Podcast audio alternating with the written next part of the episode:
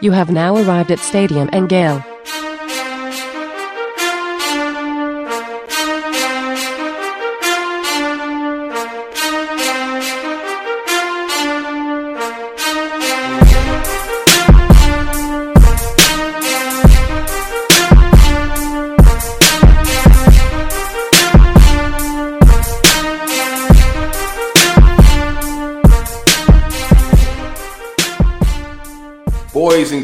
ladies and gents, welcome to another episode of Stadium and Gale. It's your favorite Uncle Silk.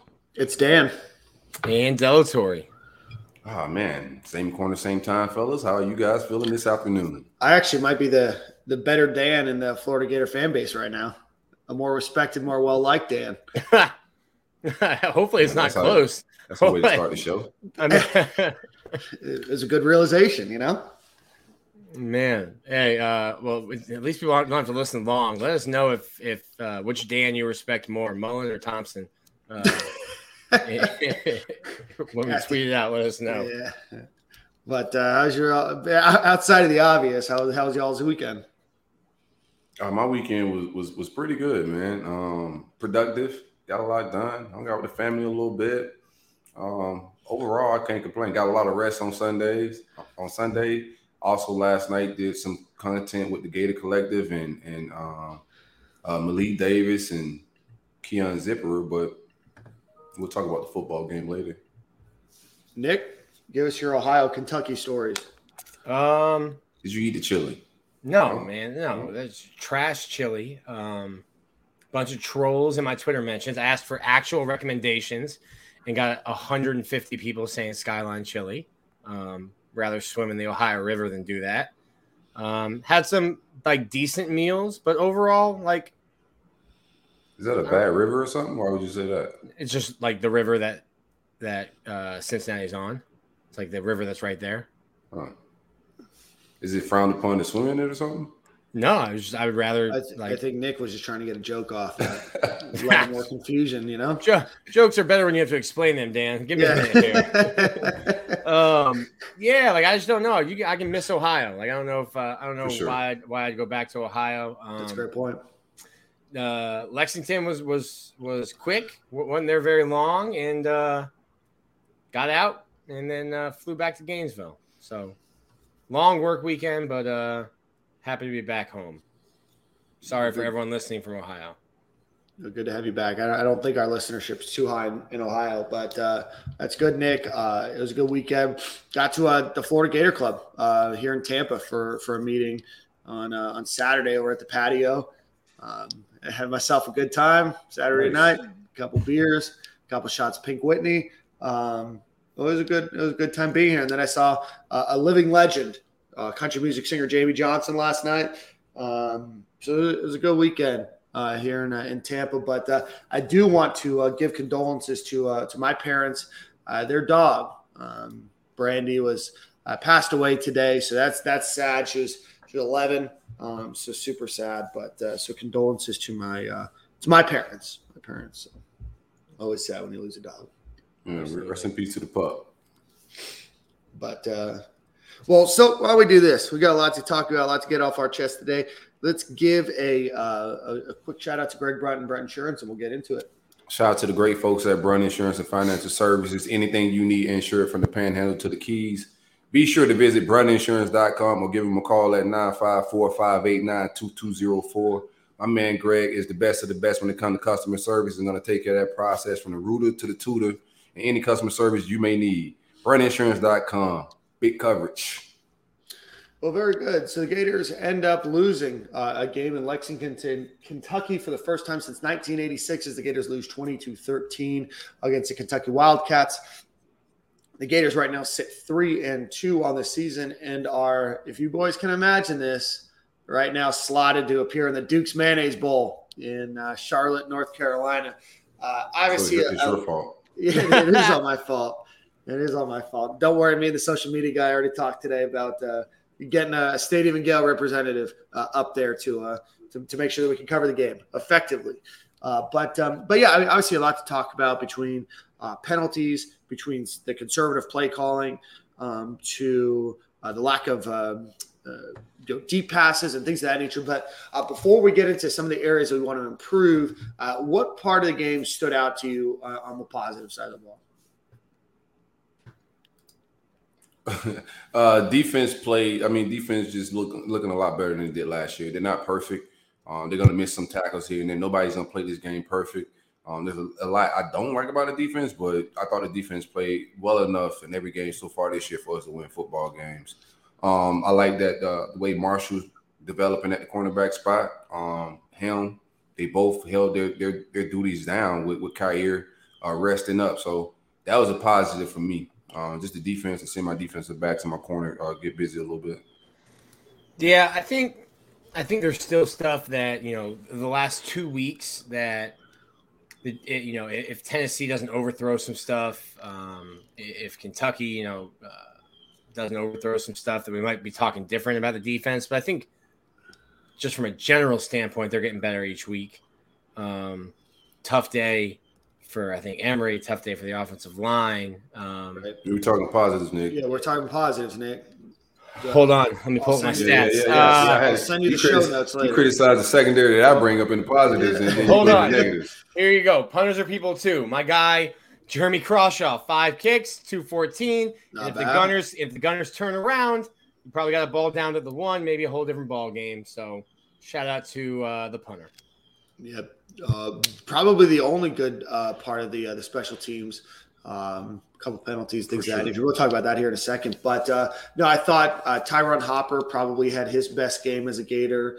Uh, I thought that Brenton Cox is, is playing pretty well uh again, so he's got a nice little streak going. Gervon Dexter, in my opinion, uh played one of his best games, if not his best game. Uh and I think Zach Carter, uh you know, had another good game. He leads the SEC uh, with five and a half sacks right now. So he's uh, coming out as a menace. So I did think the defense schemed pretty well. Uh, they were able to hold them to less than 100 yards passing. Uh, you know, Wan'Dale Robinson, who had the the long touchdown uh, at the beginning of the game, uh, the 41 yarder, uh, where we seemingly struggled with with figuring out tackling again, and, and definitely figured out uh, that no matter what situation is, Trey Dean is not very interested in squaring up on you. Um, but outside of that, I thought that they did a pretty good job. Obviously, you're still gonna you're still gonna get yards and you're still gonna you know have some bigger than normal plays. But I thought the defense did play uh, did play pretty well. And I want to give a shout out on the offensive side of the ball to Dameon Pierce. I thought that he was probably your best offensive playmaker from uh, the game on Saturday. So, uh, any other positives before we get into uh, what I like to call areas of opportunity? Yeah, I like Dameon Pierce as well um, in the run game. Thought he should have got more carries, especially around the goal line.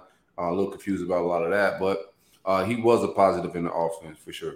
Um, there's some keys. I think. I think on the outside we could play some football too. With this, we need more opportunities. Um, right. But the running, the running, the running game is what it is, and Dameon Pierce did look good. Um, some positives uh, that Dan Mullen pointed out. Uh, Florida had more yards. Um, okay, I'm trying to relax here. Had a more time of possession. I'm trying to slowly like outrushed him to the show. Yep outpassed him. So like yeah, he outcoached him, right? Yeah, yeah, pretty good game overall. Yeah. Hmm. More yards per play. More yards per play. Opportunities. Opportunities. Um, all right, well, let's get into. I don't know how you guys want to break this down. Uh, I guess we could do. Uh, Silk used to do this. A, a get it off your chest segment. Let's let's just talk openly now, and then we can dive into. Okay, before we get into X and O's, right? Yeah. Before we get into X and O's, the smile leaving the field. Smile gate. Like I I'm just like I can't like I, have been a Dan Mullen fan. Uh, I'm, a, I'm a Gator fan. I'm not cheering and rooting for a guy that smiles like that out the L. I'm sorry, I just can't. I I, I got now. I'm just like you got to tap out of like fan fanatic mode and just step back a little bit and like, all right, now I'm just gonna criticize this and just watch from that standpoint because, bro, I don't know any competitor that smiles after losing. What champion does that ever? Do we? Um, I'm, I'm not trying to say that you're. No, just, I just think it's a lot of arrogance, bro. Like, like, like. Sometimes the players get into this verse fans thing right? Players do that, like with Marco Wilson and everybody else in the past. and some coaches does do that that type of shenanigans as well. Like I just don't like the arrogance of, of after L. It's passionate people that follow this this this sport, this this logo, and for you to like smile after that, like I don't think anything's hilarious or funny. You know, I think like you should take that L passionately, like anybody else should, like that's trying to win football games and championships. Mm-hmm. So I had to tap out of like the timeline after like, yo, like I gotta go be happy too, fam. well, head coach is happy. I got Right. I got to clock out and go be happy then too. Um, in his defense, I think like there's a uh, you know I was going through pictures. There's pictures of him like pissed off right before. Um, he might be smiling at Stoops, but I get like you don't have to smile. I've seen. Know, I, I've seen coaches, you know, basically do a drive-by handshake Mhm. when they lose a game, and like ba- basically, like basically, barely even dap a guy up. Um, Right. I, I want to say like Dan Mullen's got like seven and a half million reasons to not be happy about a loss, but I mean, if you get fired, you've got 12 million reasons to be happy to be fired. You know, great, great profession, fire football coach. Um, I, I didn't, I didn't see it in the same way you did, Silk, but like not being like a, a fan, I, I, I, I probably see it differently. But I totally get that. You know, especially right after a loss. Um, that you're supposed fans. to win. Uh, Yeah, we obviously watching you get out coached. Mm-hmm. Uh, we're wondering if you're checked out of this game or if you, even you care about it because Mhm. like like the, the the lack of like looks like preparation um with snap count a lot of stuff was just mind boggling for you to smile like we got a lot of questions and people like curious about a lot of stuff and, like the smile just threw me off I well, especially wrong. how especially how threw me off. soon it was to the loss, right? It's not like the game was completely out of control. It's not like it was something you could mentally prepare for for 30 minutes. You know, Florida had the ball at the very end of the game, you know, first and goal on what the five yard line. Um, you know, I, I don't know contextually, like you said, Nick. So I, I do see both sides. I understand why people are frustrated and why they see the picture, they, they get angry. Um, I also think that there is sometimes more to that picture, and you don't know if that's in the middle of him saying hi to, you know, whoever it might be. You know, I like to think that these guys are people and, and not robots as well, but I can definitely see where Silk's coming from because I think the the general frustration that I have is not that he smiled like one time. It, it, that's not the issue. I think that you know Silk speaks to a lot of people that feel like the he's overall a bit, demeanor a bit checked out, right? Right. And that it's a it's a bigger, it's a small part of a much bigger picture, and it's not the smile as much as it's everything else, and then you throw a smile on top of it, right? So I think that there is a general frustration amongst a lot of fans. I don't know if it's the the vocal minority, if it's the majority, I don't know what it is, but it's definitely loud of the expectation that you know Florida you know, is not the program that Dan Mullen said it would be when they lost to Kentucky in his the guy, first that, the guy that says he wants to like win thumb wrestling matches and, and everything he competes in is not smiling out the L. I, I just don't see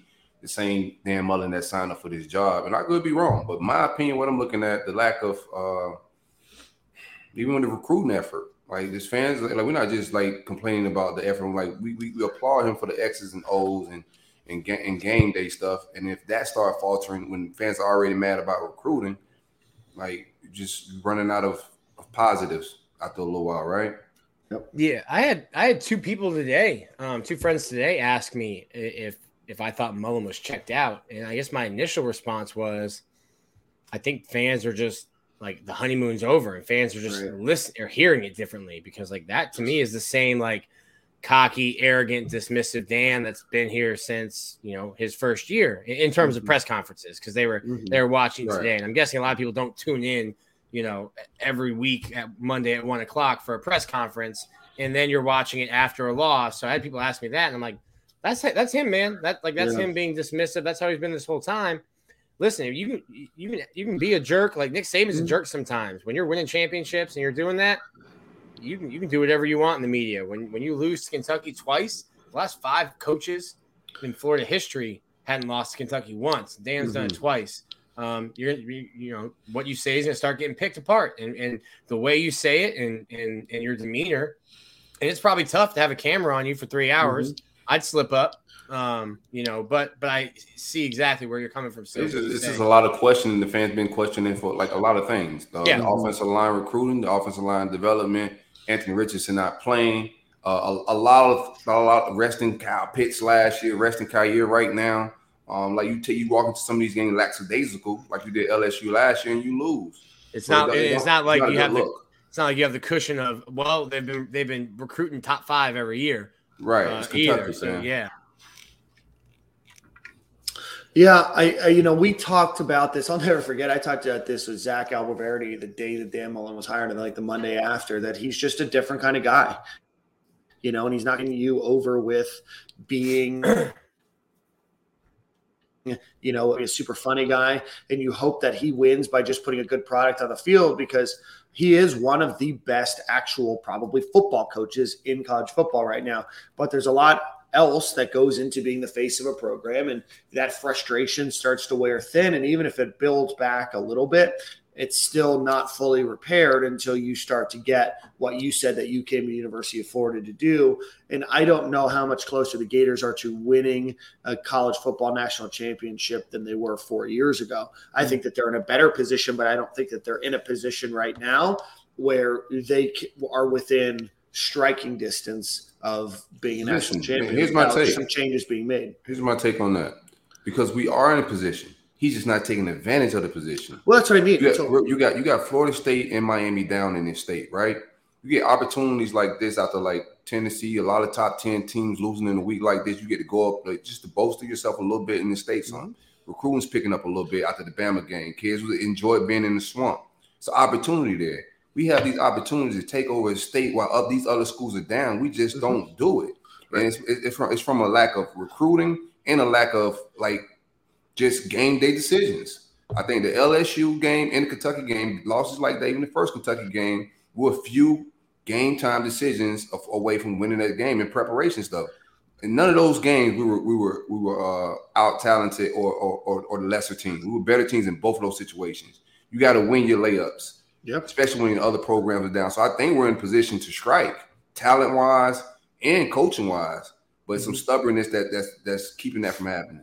I think you're even being nice there, saying you've got to win your layups. Like those are games. And listen, Kentucky's, um, Kentucky's not you know the team that Steve Spurrier was playing. Uh, you know For most sure, of the time. no, at they're, they're a good football team. Um, but still, I think in the manner in that you in the way the manner in which you lost, um, and then the smile, the dismissive comments after the game. I think that, but then how much of it is also just you're what's what's Florida in their last eight, three and five, Yeah. last last one and five in, in their last six games against Power Five competition. And, and granted, two of those are Alabama, uh, which is the national champion, you know, on the way to be the national champion uh, and the eventual national champion. But a bad loss to LSU, um, Mhm. a, a, a disturbing loss to Oklahoma, where uh, you know Dan Thumb Wrestler Mullen said this wasn't even the 2021 team, or it wasn't even the 2020 team. That team played their last game, you know,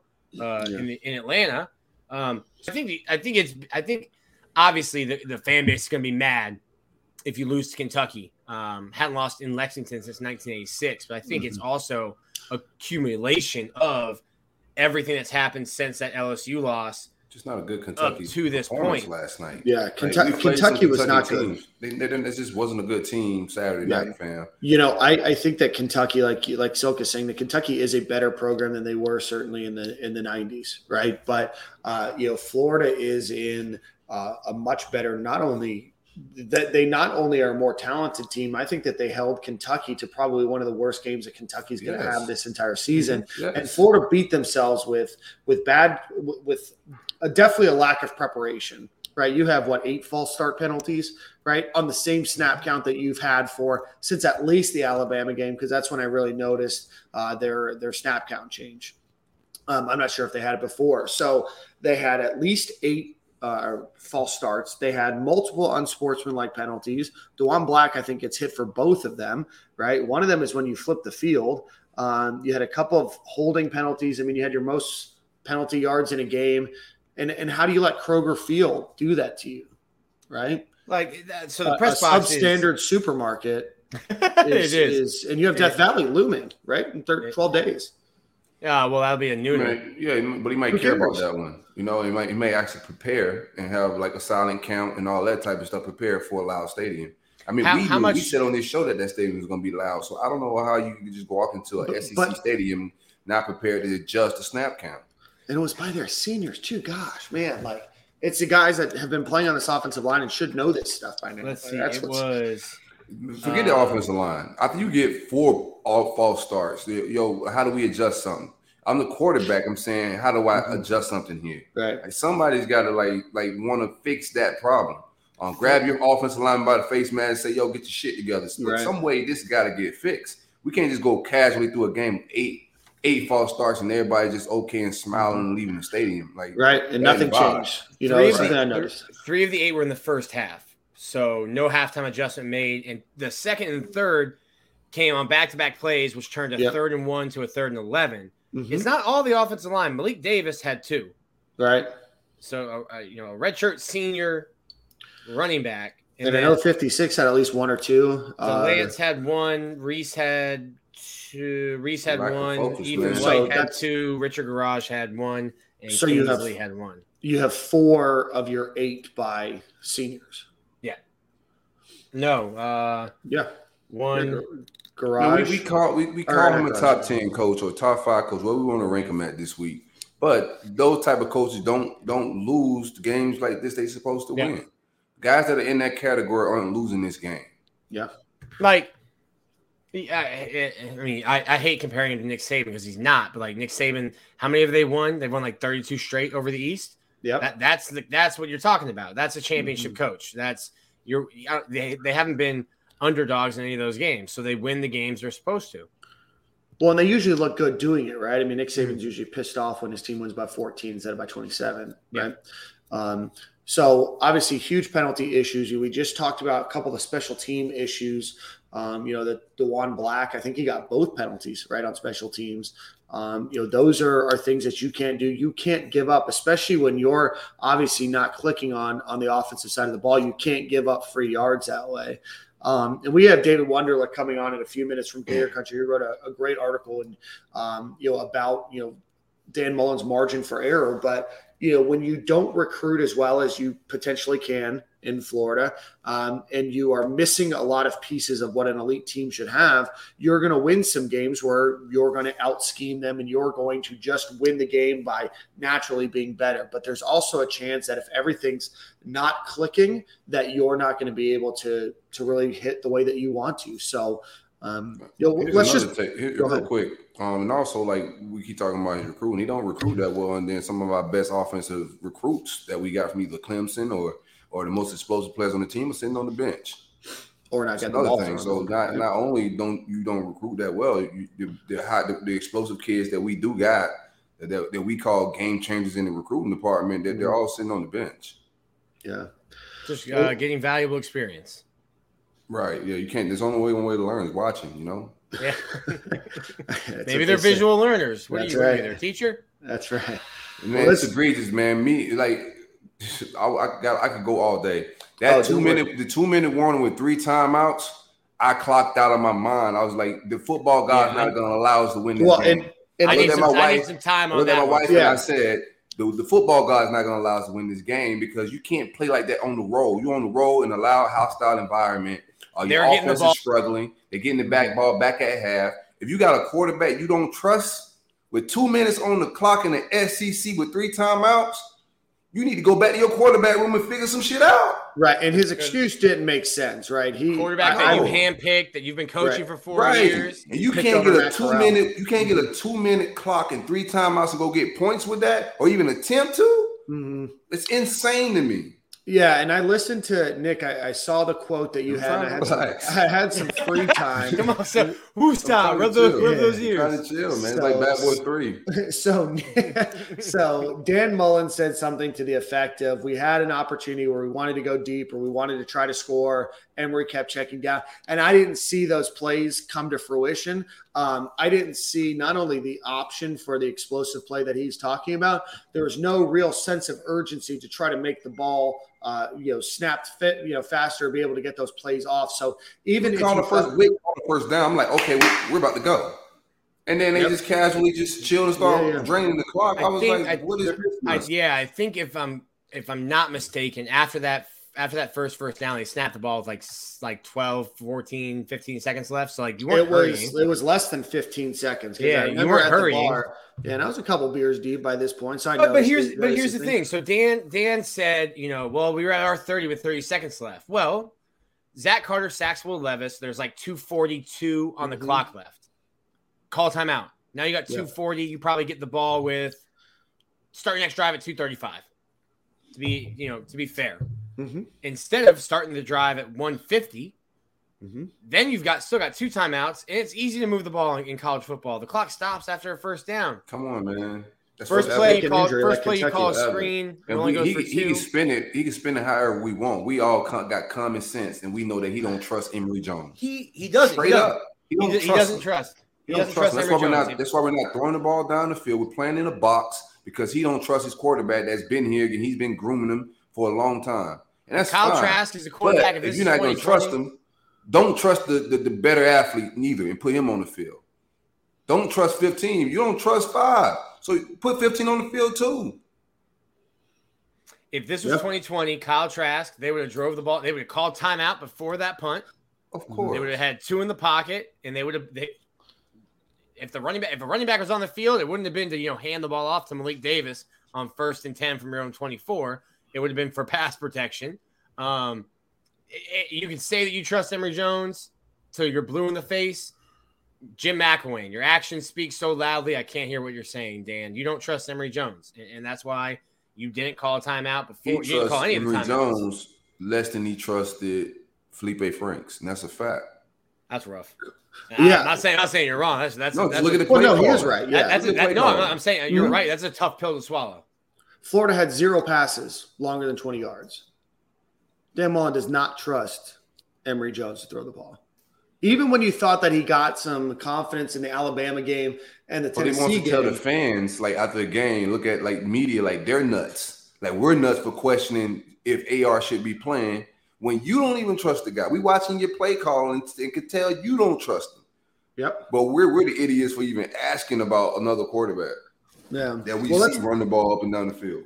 let's let's not uh we're, we're gonna we're gonna bench this for a second let's um let's bring david wunderlich from gator country on before we do that let's give a shout out to our friends over at home field apparel if you are looking for the softest uh, most vintage and cool looking gator uh, apparel that you can think of and t-shirts go visit homefieldapparel.com use promo code stadium and gale at checkout get 15% off they will be adding some more things but it's a great uh, silk it's almost holiday season Yeah, so uh. Christmas Christmas is right around the corner. Been saying it all Uh, year.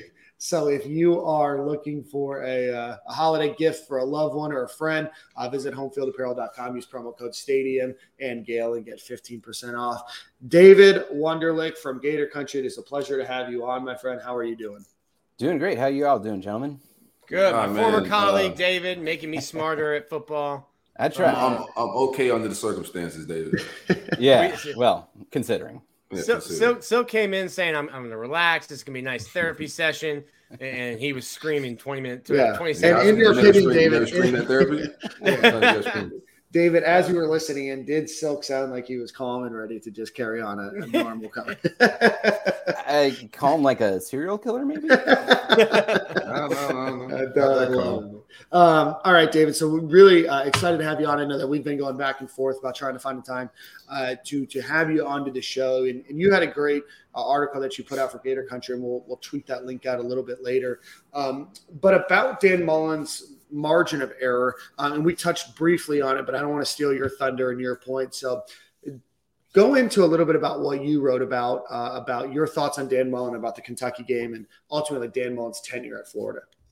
Sure. So I realized over the weekend that I cracked the code. Every single complaint everyone has about Dan Mullen all comes down to he doesn't build enough margin for error for himself. And that's it. Good night, gentlemen. It's been great. Yeah. No, Thanks for Uh, joining. yeah, no, I mean, you think about when he goes up against modestly weaker teams, not talking about your FAUs or your Vandies, but pull a name out of the hat, say Kentucky or LSU last year. He goes with these bland, quote unquote, safe game plans that take some of the margin of error that exists from the quality gap between the teams. And he gives some of that away in order to try to prevent bad things from happening. But college football is a game played by 18 to 22 year old males in the heat of aggression, making snap decisions with a funny shaped ball that bounces weird ways. Like chaos is a part of the game, and it always will be. And sometimes uh, field goal is going to get blocked and returned for a touchdown, even though that happens like twice every every season. And sometimes in the heat of a moment, a guy's going to pick up and throw a shoe. I mean, who among us, right? So you cannot game plan away those random occurrences. And sometimes they work in your favor. Sometimes it's Tennessee a couple weeks ago, and they just, even though guys are running free in the, the secondary, the quarterback can't hit him. Well, we know he can hit him sometimes because, oh my goodness, did you see what Tennessee did to Missouri? but, you know, the luck goes both ways. And sometimes it's going to go against you, and you got to build that margin for error. And Steve Spurrier would build margin for error by having aggressive game plans and never backing down to do the quote unquote safe thing. And Urban Meyer would extend his margin for error by focusing in on special teams and stealing possessions and points with blocks and returns and stuff. And Dan Mullen, other than, you know, sometimes a returner on accident takes one to the house, or maybe he fakes a punt once a year, but he, he doesn't really use special teams in the same way his old boss used to. I mean, he was in the building, he saw it, but he just doesn't do it. And he throws away some of his margin for error when he doesn't play his best players. Um, Frank Trask is the, the biz- biggest example of that. And, and I don't want to go deeper on that because I don't want to sound like I'm slamming guys who gave their all but just weren't SEC material. But I, I think we all know who some of those names are. Um, and then when he keeps guys on his staff who aren't very good recruiters, not only does that mean that you're just ceding the talent gap to Alabama and to Georgia. And if you ever accidentally make the playoff to Ohio State, that also means the guys who are good recruiters, you can't lose them. I mean, they lost Brian Johnson to the NFL last winter, and then Michigan came running for Christian Robinson. Now, Christian Robinson, he seems like a great guy, but I haven't been that impressed by the coaching of the inside linebackers and middle linebackers. I mean, the last linebacker who could defend a pass signed for and played for Will Muschamp. Mm-hmm. So I from an on-field perspective, I- am okay if Christian Robinson, you know, goes getting raised at Michigan, but they can't lose their two best recruiters in the same offseason. So they got to scramble the Jets and and make sure he stays on. So it affects your ability to create a whole staff. And you know, Nick Saban, you know, Nick was talking about him earlier. He doesn't view staff hires as a trade-off between development and recruiting. He gets guys who can do both. And not everybody can be Nick Saban and have guys just falling all over themselves to, to join a staff. Sometimes you have guys who are strong in one area but not the other. But you got, only can have like a couple of those guys. And right now, I think maybe four guys among the 10 assistants are solidly in the good developers and good recruiters. And, mm-hmm. you know, it just throws away your margin of error in, in both departments. And you can, you can have probably yeah. one guy, maybe two on staff that aren't yeah. good recruiters. And that's it. And they better be great. They better be elite. Yeah. Yeah, I mean, like I don't know how good uh, Oklahoma's offensive line coach is as a recruiter, but like he put together the the Joe Moore winning offensive line like three years in a row. Like if that's what he's doing, if that's what your development guy is doing, then great. But uh, you everybody has to be able to recruit. And then just, Man, just the formula always just goes back to when you recruit better, like your development gonna be better because you're dealing with better prospects. Um, yeah, I mean, so it just always goes back to just recruiting better. Yeah, I mean, I, I, remember hearing this. I don't know, like a decade ago. From remember Trooper Taylor, the uh, Auburn mm-hmm. assistant who waved the towel all the time. Right. He, he loved to say that recruiting is like shaving. If you don't do it every day, people will notice. So it, it really makes a difference. And then you know, just in terms of building goodwill and, and trust among fans and, and the administration, Dan Mullen, you know, fritters away his margin of error there with unforced errors by not reading the room and, and dismissing understandable questions and you know having him or someone near him uh, float these NFL rumors that turn out to probably not have anything behind them, trying to get a raise and extension, even though he lost his last three games. And oh, by the way, put the program on probation for the first time since the 80s. And I, I, know a lot of fans don't care about that, even especially when you look at the details of what exactly the offense was. But like, I mean, they, they care now. They care out the Saturday. They sure do. and I, I don't we don't need to get into it now, but Florida's AD is not on solid ground right now because bad week for Scott Stricklin. Yeah. yeah, going Scott, on. Scott Stricklin stock is is down by the dip. Yeah, they might have they might have tried to lose Kentucky to get the, the heat off of that. Yeah, so you know he's you know the the only athletic director who actually hired Dan Mullen out of Starkville, even though he took 500 interviews trying to get out of there, was Scott Stricklin, and that's for a reason. Uh, so. You know, the only other program that was ever seriously considering taking him out was Tennessee that same year when they were doing their whole clown car coach search that ended up with Jeremy Pruitt. you know, so it, he he needs to have somebody in his corner. And if uh, the worst is true about what it looks like with the women's basketball program, and if something you know happens to Scott Stricklin, like I don't know how much administrative support he's going to have because he's been complaining about facilities openly to the public, and um, even if he's Every not wrong, coach you, you here, can't though. do that. Every coach come here complaining about the facilities in public. Yeah, and so that that makes the you know takes away some of your support in the administration, especially when you're embarrassing them at press conferences and then you know pulling his his NFL rumor stuff. So um, he, he just everywhere that you could advance your cause by building up some margin of error, so Mhm. that when those uncontrollable bad things happen, it doesn't turn wins into losses and Mhm. people aren't on your back. Like no one's ever going to be okay with losing to Kentucky at Florida, but like it wouldn't feel so bad if they didn't fritter away the LSU game last year, or Mhm. if they hadn't mismanaged defensive tackle recruiting for multiple years and Mhm. couldn't get a run stop against Texas A&M. They could have easily won that game too. But you know, Malik Davis fumbles. That's unfortunate. But you know, guys fumble almost every game, and it doesn't have to cost you the game, but it does if you've eliminated your margin for error. So you you put your finger on what the problem is. What do you think is the cause of that? Going, um, you know, I guess conservative. You know, you you've got these great, and, and I've said it multiple times. He Dan Mullen can come up with a game plan. Like you gave Alabama their toughest game in their national championship season in 2020. You gave Alabama a run for their money in 2021. And then you have, you know, in his first year, you lose to Missouri, you lose to Kentucky, um, you lose to LSU last year. You lose these games that you have no business losing. What do you think it is about Dan? Is it the mentality? Is it playing, coaching, not to lose? What is it that keeps having these games happen to him? I think it's probably a combination of a few different things. I think constitutionally, he's just kind of a conservative guy, um, which is unusual for you know How really aggressive great. he is, uh, uh, yeah, wise, yeah.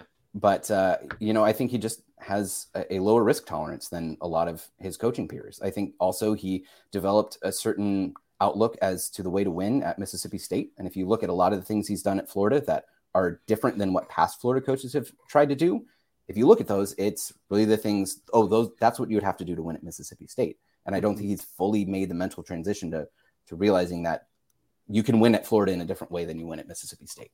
And I think it's also just that he is an incredibly smart man when it comes to football. Mhm. Very, very, very, very, very smart. And he wants to win the game a certain way, and he creates the plan to win the game a certain way. And when it is these unusual things like a shoe toss or a blocked field goal return with, you know, 500 false start flags or a, a random fumble at the end of a game, it's very easy for him, I think, to say, well, I did my part. My part was right. If everything went according to my plan, we would have won.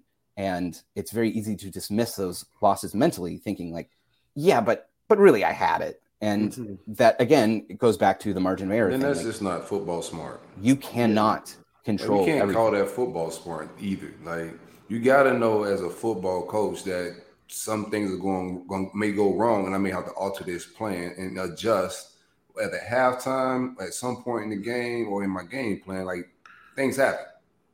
So Yeah, like and- I know he's a smart X and O guy, but he ain't that smart. He can't. Maybe he's a great. Ga- I, I think. I, I think David, you have narrowed it in into what I think Dan Mullen is, and I think that he's a fantastic game planner.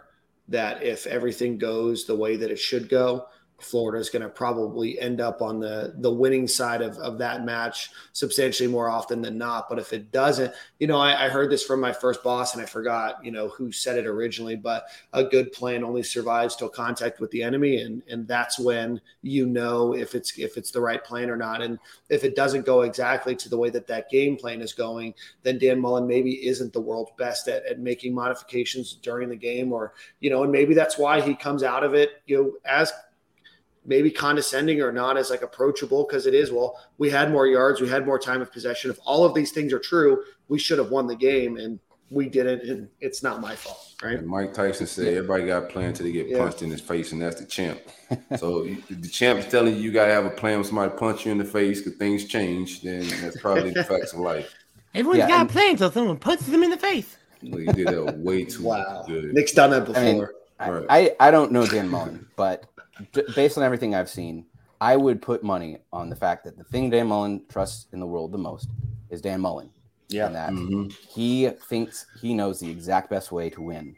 And No, I believe you. you know, it, it's so he's he's not he's probably not going to change too much because he probably thinks he hasn't figured out, and he does evolve. You know, the passing attack he created for Kyle Trask is more sophisticated than anything he'd ever done in the past. So he does evolve. He picks up RPOs earlier than a lot of people do, and you know, a lot of these various things. He he grows and evolves, but you know, he wants his guys, and those guys are going to be his guys, and he's going to, you know, trust in his game plans, and he's going to say, you know, I'm going to build players my way. I'm going to get my kinds of players, build them my way, even if the recruiting services give them a, a mid three star rating. And I'm going to wait on them because when they're finished products, they're going to be great. Well, you know, that creates resiliency problems in the pipeline. Suddenly you got 2019 or 2020 where the offensive line play isn't that great because you're waiting on the pipeline to come to fruition. And because you didn't sign that many blue chippers, you don't have guys who can come in right away and play. Um, so, you know, you're again throwing away margin of error, waiting on John Hevesy to get guys we're into shape like three years down the line. State. Mississippi State shenanigans. We shouldn't like the logo a little different over here. We can't be petty hustling like that. Yeah. That sounds So- nuts. And and I'm sure he believes that once he has his guys in place, that he can game plan well enough to beat anybody, and he probably can at least come close, as we saw, you know, against Alabama earlier this year. He can he can hang with anybody once he's got his guys in place, but um, he can also lose to Then Kentucky. anybody can hang with us. Yeah.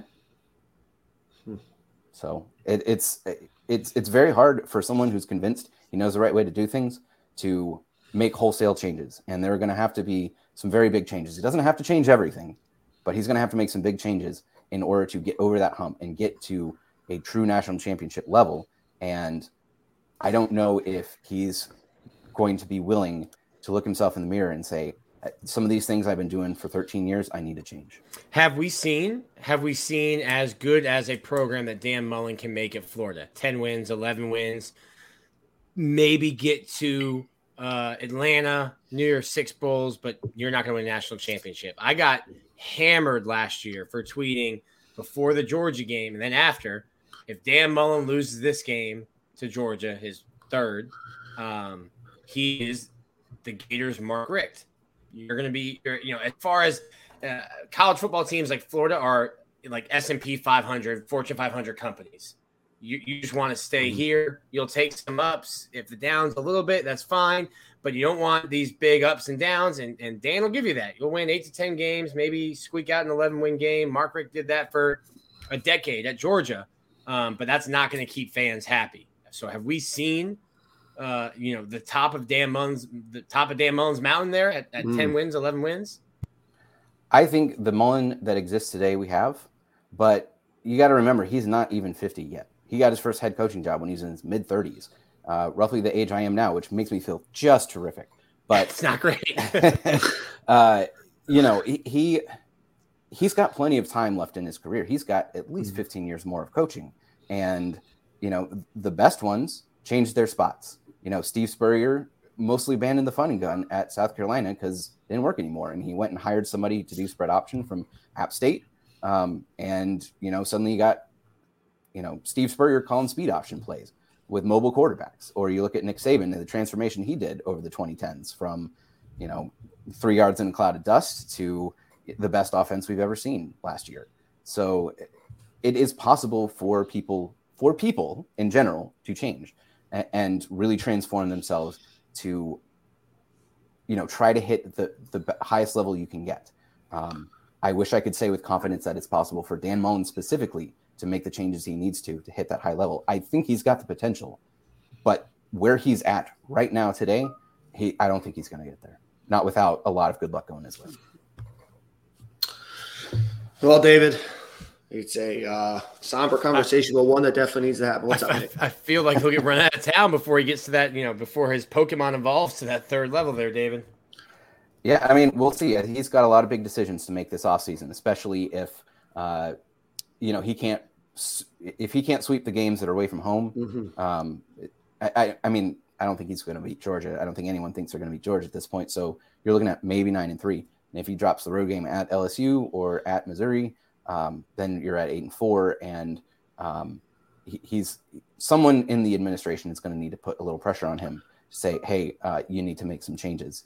Um, I, I don't think it's appropriate for ADs to go uh, firing assistants like we saw at Navy earlier this year. I mean, what a Mhm. crap show that was. But um, I believe it when I see it, David. yeah, it, I I mean, mean, Mullen's job is safe. I, yeah, I, I- but I, I, I think And he knows it. That's why you. I- Oh, yeah, think his- his- his- I- so he, he still on the sits, smile. he sits on a throne of ice right now. I mean, Yeah. it That is, smile was nasty. but Because nobody said that's a nasty smile, fam.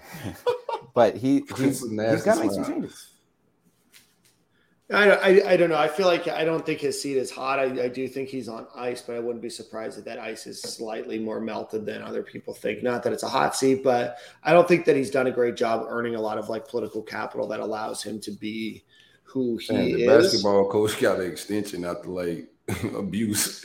I think Dan Mullen might get another extension next week if he loses. Yeah, no, I get it, but there's you know uh, one in 1.5 million dollars to one donated to football that it is to to women's basketball. So um, yeah, we'll see, we'll see. But well, David, we appreciate you coming on, man. Always have enjoyed following you since Alligator Army, probably even before that. Um, but tell everybody where they can follow you on social media. Absolutely. So the best place to find me is on Twitter at year two, the number two, um, which goes back to a blog I started in college back in 2006. So that's fun. I'm feeling old. Uh, and um, you can find me my work at gatorcountry.com. I do one post a week on the main site, which went up today, and then I also do a newsletter exclusively for Gator Country subscribers. Um, so take a look at that. Awesome. Well, David, thank you so much for coming on. We'll definitely have you on in the future. And great, great article. Remember, check it out on gatorcountry.com. Thanks so much, All right, David. Dave. Appreciate All right. it. Good night. Thanks, Dave. All right. Well, before we go back to the Florida game, we do have uh, a guest from Rivals uh, that covers Vanderbilt, uh, Chris Lee, that's going to join us. But before we do that, let's give a shout out to our friends over at Game Time Sidekick. So if you're looking for officially licensed stainless steel drinkware, go visit GameTimeSidekicks.com. Use promo code Stadium, get 10% off your order. Boys, we finally have the Stadium and Gale Cups coming our way. Uh, very, very, very excited. Silk, uh, they'll be coming in the next week or so. So make sure that you uh, you be on the lookout for those. Don't want them to end up in the same spot your home I- field t-shirts. I were for a can't wait. I can't wait for Dan and I to be drinking out of our new Stadium and Gale tumblers. And Silk's like, yo, my package never came. Yeah, yeah. bro. They took it to some place, man. Now and it's like way out of my, my way a little bit. So I just never got by there. I don't think they got it anymore. Uh, we'll, we'll get we'll get you some stuff. But uh, so again, Yeah, this leave it at my door. It's a great neighborhood, bro. Yeah. I don't know why they took the shirts back, man. They leave, leave cell phones and laptops on my on my on my front door, and then they take the t-shirt back to the to some Maybe- pickup spot. Maybe the, the post office guy or the UPS driver saw your uh, your tweet from a few years ago about about rolling up and one sure just hey, I just don't want to mess with this guy, so I'm just going to leave it right in safe spot. So uh, anyway, give GameTimeSidekicks.com. Oh, Uh, they did take my salsa too. That's that's right. Why don't like Spence sent me some salsa when they did that? Like Hey, they, Spence, send him some more salsa, bro. Um, I game need ti- we'll- I promise you, we'll get through this ad read here. Game time sidekicks, All right. promo code stadium, uh, 350 plus schools, PGA, all that kind of fun stuff. So, Nick, why don't you uh, introduce your friend Chris Lee? This is my this is my guy, my my baseball buddy, Vanderbilt Vanderbilt guy, Chris Lee. He uh, he runs the rival site, um, and uh, I think I've probably tried to convince him to switch jobs with me so I can live in Nashville. but he's happy. He's happy there. Chris, how are you? Hey, I, I think I switched beats with a lot of people right now. This one has been uh, every beat has its issues, and you guys have got your own thing to cover. But uh, the one I'm on right now transcends most that I think people deal with. Yeah. Uh, well, first off, coming off a huge win uh, Yeah. of the one the one dollar bowl um, there. So big big last second win over UConn. Um, I'm also looking at when's the Vanderbilt Missouri game? Is that this week? Or no, sorry, no, next that week? is it's a few more weeks. That that is that's 13 and 14 right now. Missouri, my goodness, that Yeah, I'll, I'll say one thing. This will be this will be the let's say something nice about Vanderbilt portion of the podcast with football. Uh, I don't think Vanderbilt's got the worst defense in the league after after what we've seen with the Tigers the last few weeks. What So a, what a compliment for, for the Right. doors. I'm looking Um, forward to a Gators barn burner against Missouri second week in November. Good grief.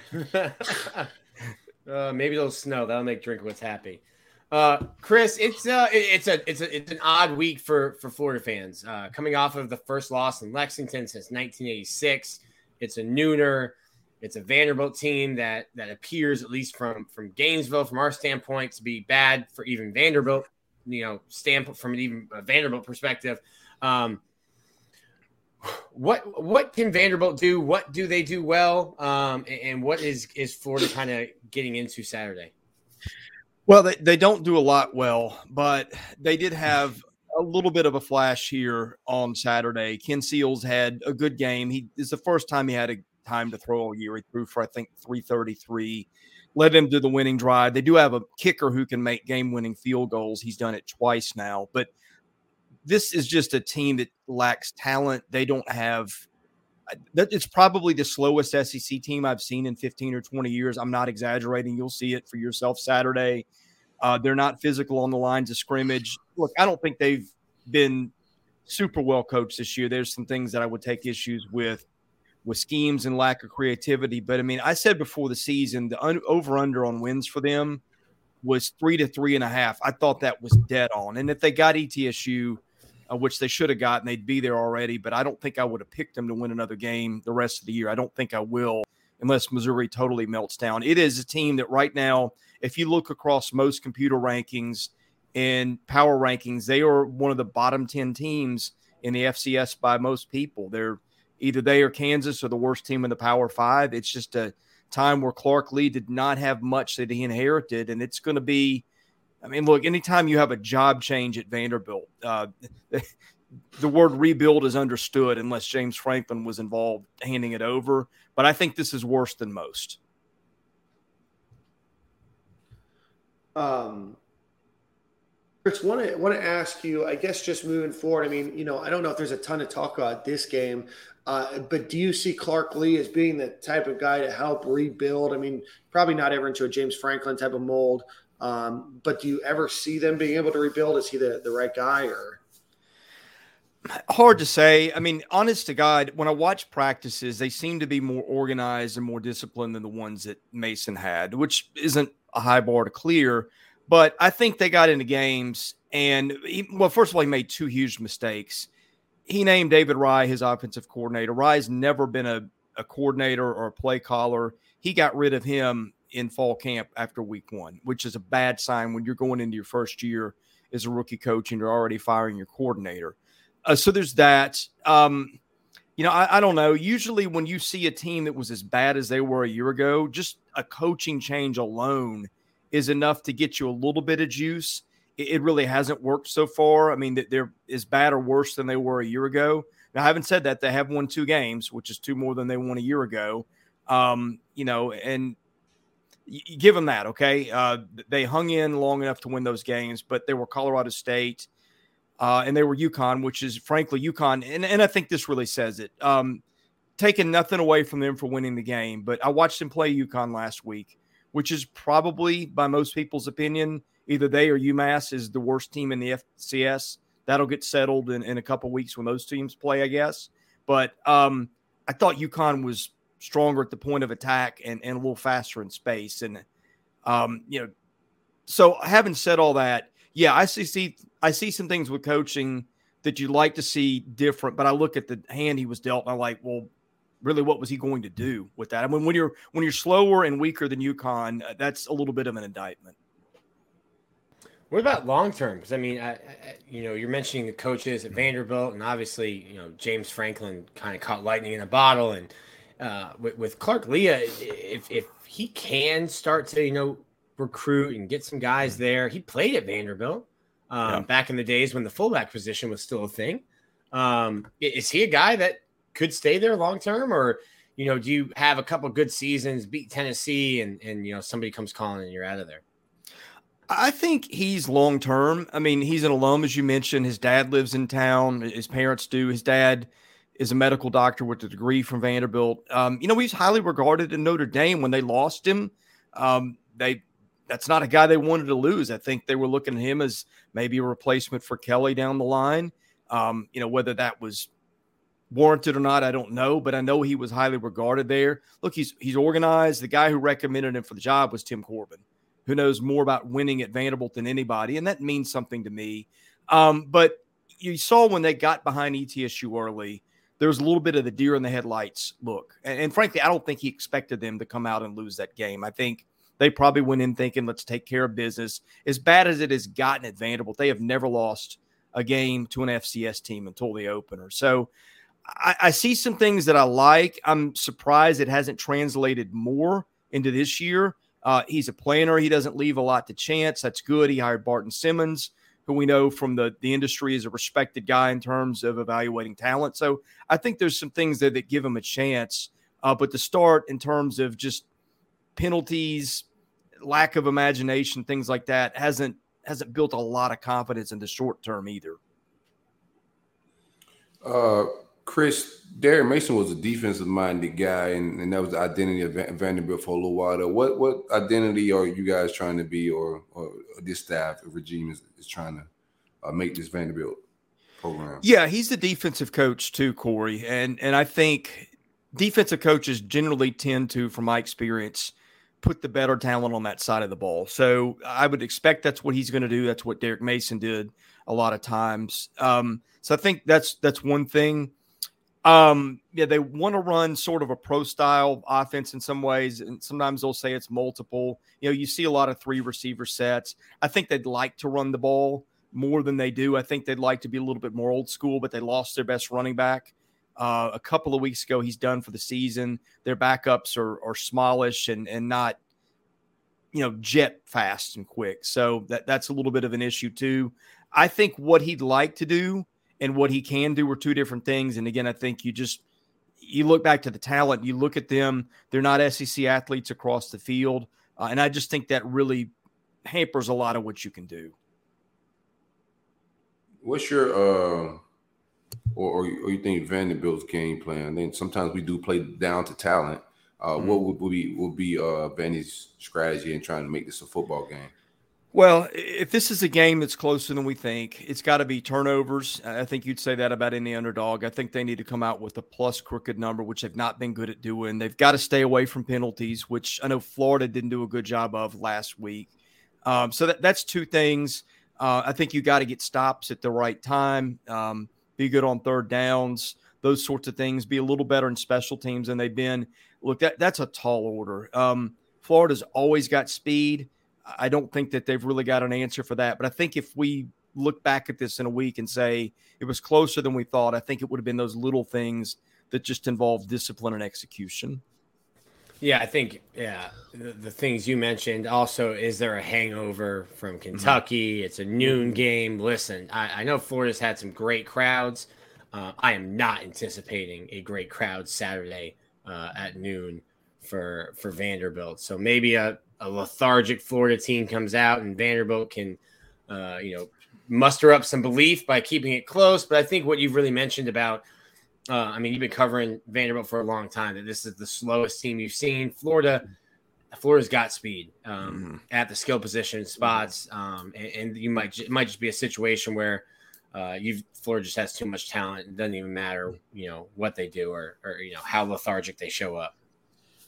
Well, you saw a little glimpse of that in the Georgia game, and I know they're they're a little different worlds, but Georgia's fast in space, right? And they were down mm-hmm. thirty-five nothing, thirteen minutes in, uh, and they got the kickoff. By the way, um, now I don't think Florida no. maybe you know Georgia. We're talking a national title caliber team, maybe the best in the country, and I know uh, you know offense to offense and defense to defense are a little bit different, but point is, you watch turn on the film and watch what speed does to them, and I think you get a pretty good idea of, of what Florida's capable of doing if they are clicking on all cylinders.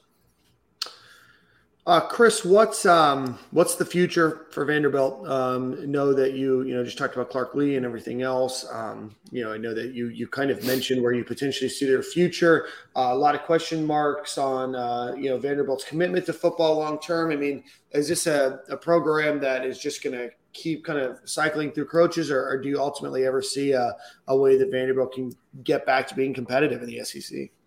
I think the hope with this one was that they don't go cycling through coaches. Mm-hmm. Um, you know, and I, I, don't think that finding the guy that is going to take the job and stay there necessarily is always the best long term plan. Uh, but if it's close and you've got that argument, and again, I think he was going to have options probably sooner or later, then then you take that, right? Um, Mm-hmm. It's going to be a long term rebuild. He does not really want to take transfers. He may have to rethink that in the offseason. Um, it's going to be a slow rebuild. They want their guys in. They're starting to play a lot more freshmen. Um, again, I, I, see a lot of things that could work, but I wanted to see more in year one than I've seen. I think their secret is going to be can they get under the radar kids in recruiting uh, and turn them into players, which Barton Simmons is is like if you're going to get a starting point, he's probably the guy to do that with. I think they hinge a lot on that, and but I think it's going to be, I think it's going to be two more years minimum before we see much in the way of results. Well, good luck. You have to recruit against Dan Mullen to get those under the radar kids because uh, at Florida, you need to find those three star projects. That was a good joke, Nick. Um, I, I, yeah, I'm a, I I'm a don't volume I don't shooter. think it's a joke. I don't even think- It's a fact. It's not a joke. It's The podcast life. is down this week, Chris. I don't know. I don't know if you picked up on that. yeah. Down week for Corey and Dan. You know, your, your down is a little different than mine. That's Yeah, my expectations are a little different than yours too, Chris. Yeah, well, Chris, I, I think Chris that's is like Bane. more. Chris is like, you adjusted to the darkness. I was born in it. Nick with all the Nick with all the uh, impressions today. Pop culture. Nick here Yeah. today. You're welcome. Nuts. He's like uh, Frank Caliendo on Stadium and Gale. I didn't know we had a third guest today. Uh, Oh, Chris, man. um, let's let's talk Nashville a bit. Um, Oh, favorite, my favorite, city. favorite bar. You don't have to stay on Broad, Broadway, but favorite bar in Nashville.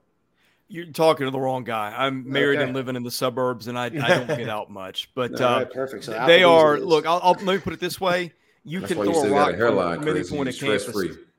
right? Yeah. Well, you can Look you can these throw a rock from campus and hit a lot of them. So, Mhm. uh, Oh man, Dan and I have had some uh, many cocktails in, in Nashville.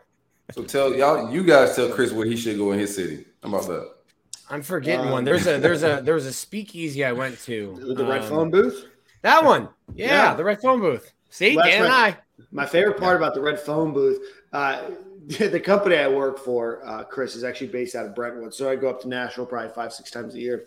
Um, but uh, the red phone booth is always funny because you can take an Uber there, and the Uber drivers, unless they've been there before, have no idea what it is because it's like a warehouse that has like some random like phone booth that's painted red that you would think is an otherwise just a very inconspicuous place that you have to like dial a special phone number, and then there's its entire probably I don't know, four or five thousand square foot bar behind it. But um, every time an Uber driver takes you there, he's like, "This is where you want to go." Like it's some drug deal that's going about to go bad. But well, you know, our, our thing is hot chicken here. yeah, um, which I'm not a I'm not a huge hot chicken fan, but I mean we we got that too. That's and that's the weird thing. Like the Nashville that I see now and the one that I grew up in yeah, are, are two totally different cities, and it's it's like every time um, you drive downtown, it's like there's something going up that wasn't there before, and it's it's um it's been interesting.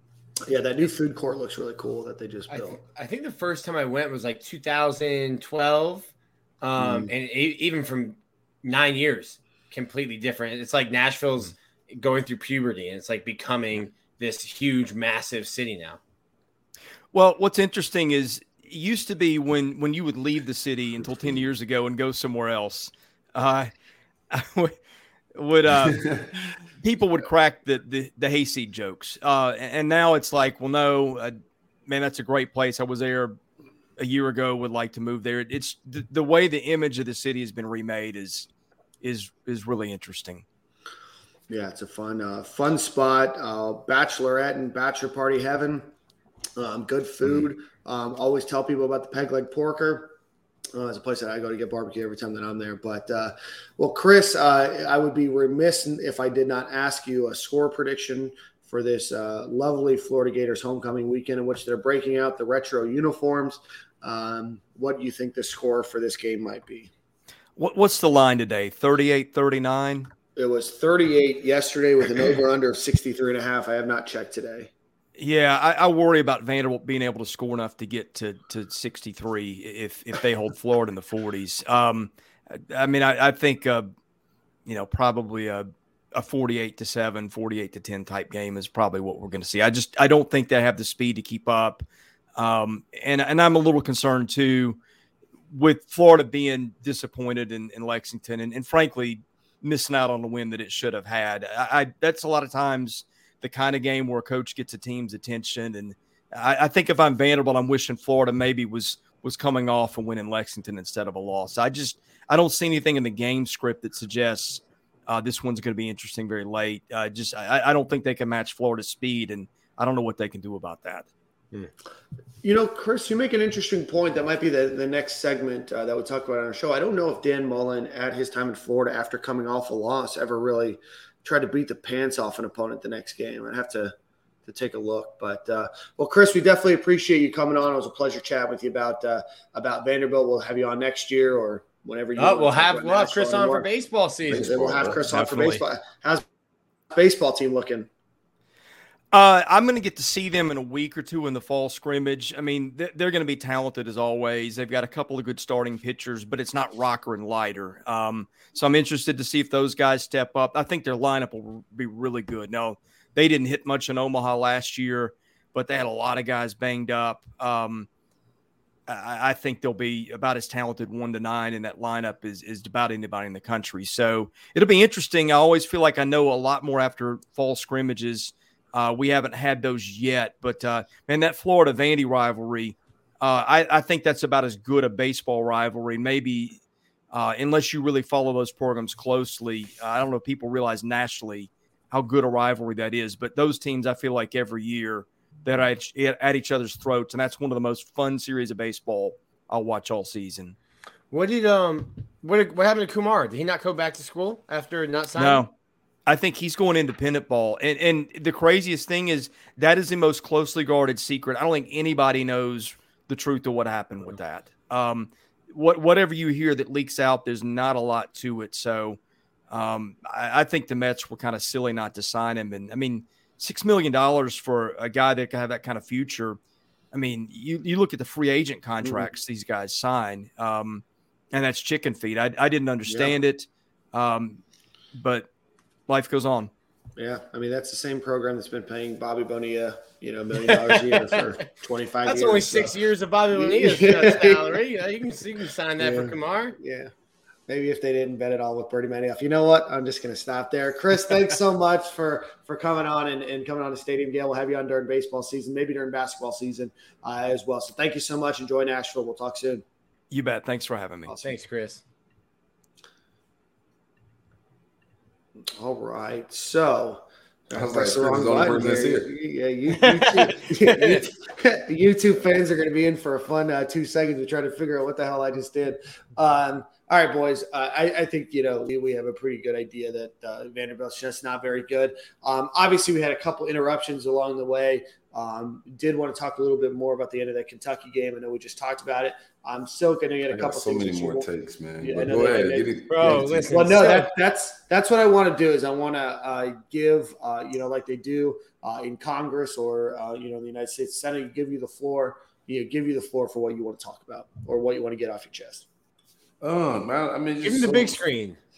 Yeah, Yeah, it's just so it's just so much like energy wise, leadership wise, just question. I don't want no big screen. Don't give me like up close and personal myself. Not looking at myself talk. That's weird. Um, the listeners don't know what I'm talking about, but YouTube people do. Um, yeah, bro. I just think it's a lot, bro. Energy wise, like we came out flat. I feel like we matched the intensity of our coach a little bit there. Um, the play calling was flat. Uh, the team got flat. Uh, there's a couple drives, but the defense gave us some opportunities. I, I thought they played a little bit more energy than the offense did. Uh, I do not want to see Justin Shorter catch another bubble screen. Mhm. I could go the rest of my life without ever seeing it again. It's like scratching a chalkboard at this point, watching somebody that big catch a bubble screen and do nothing with it. I can take a little break right there. I just want to just give it a moment and let that simmer in. a little bit. Yeah, Nick's Nick's talking to himself again. Yeah. I feel like they're trying to put him into the Trevon Grimes bubble because Mhm. they had him blocking for those screens, and, and he wasn't blocking like Grimes, and he isn't hard to bring down like Grimes. But they're trying Right. to throw it to him they did for him. I think Well, he's not as fast as Grimes either. Well, you know, there's uh there's that as well. So the, Um, the three most important things that are make that play work. I think he has more drops than Grimes too. Um, I don't know if we add that into the equation. Um, but anyway, I think they're just trying to like plug and play. Like, hey, we have this guy in this role. Can you do that? Yeah, sure, coach. All right, we'll go out there and we'll just keep trying it. But I'm with you, Silk. I'm, I'm all right on that. Um, Just a lack of imagination too. Like I'm not seeing any imagination in the offense. Uh, not a lot of jet screens. I do think we got some people that can do some of that stuff. We're just not seeing it. Yeah, I'm Uh-uh. not seeing. So obviously, Emory Jones either will never be or certainly is not right now the guy that's going to go vertical on you. So I'm very, very interested to see why they haven't tried to get the ball in a guy like Jacob Copeland's hands a little bit more. Um, don't even get me started. I completely forgot that we haven't talked about the fourth down play at the end of the game uh, that made no sense to me. Um, but why you haven't That been, whole series going down the fourth, like that, the, the play, the gamble made no sense. yeah, Um, and Um, I'm not, I'm not, not saying I'm X and O guru or anything like that, but that play the gamble to the short side of the field, um, just made no sense to me. Um, just like I, on that one play he scores, um, Mhm. just got outside of his base a little bit. He got to plant his feet better and make that guy miss and make a big boy play, but it just didn't come down to that play. That was just one of the many plays that we just didn't take advantage of. Um, just like I, I was just like disappointed and, and embarrassed to lose the way that we lost, bro. Uh, we didn't, we didn't. I don't think those kids were put in a position um, mentally because this Right. game isn't just a physical game um, and just calling plays. That team didn't look like it was mentally in that game to be an inferior opponent. Mhm. Um, they look a little clocked out. Yeah, I would I would agree with that. I, I don't think at any time, you know, the the first what was it, the second drive that they scored the touchdown on, because the first drive they they marched downfield but had to had to punt. Um, you know, that second drive when they scored, they were humming. Everything was kind of working, everything was kind of clicking. Uh, but from that point forward, I don't know what changed. I don't know what happened to their confidence, but they looked like a, a completely different team. But you know, I want to give credit to Jaquavion Fraziers. You know, that was a, a hustle play to get that touchdown and first of his uh, Gator career. Um, but the play calling never really did make sense. The reads never made sense. Um, you know, I've I've kind of pushed back on some of the commentary that that Emory Jones really locked into uh, a lot of his wide receivers. Uh, but in this game, I think that he did. Uh, you know, this was a game where he didn't seem very comfortable. You know, his first true road game uh, where there's not a favorable crowd in a situation where it matters, and he looked rattled, and he looked like he, you know, maybe some of the progressions that he had made over the, you know, the couple games before, he, you know, fell back. So it definitely wasn't a game where I feel I wish he looked rather. Florida's He looked just chill the entire game. Um, to be to be honest, like his demeanor to me never changed. But I don't think his demeanor's ever changed. Yeah, Right? Like, yeah. and I mean, I'm just like in like in his career at UF, like I mean, he'll celebrate a touchdown, but I, I think his demeanor is always pretty much the same. Um, Yeah, and this team needs some, I think, verbal leadership on the offensive Yeah. side. I think when, when guys are, I'm not saying he's right or wrong in his demeanor, how he carry himself, but I do think if, if offensive linemen can't get it together, um, Tebow ain't chilling. Um, Mm-hmm. Right. Even Chris Leak ain't chilling to that degree. Like you gotta, you gotta be able to snap and, get, and show that leadership and get some guys in order, uh, and just rally the team. I don't know who on the offense. I'm looking at the sideline, yeah, the body language. I'm looking on the sideline. Yo, who who who is that guy?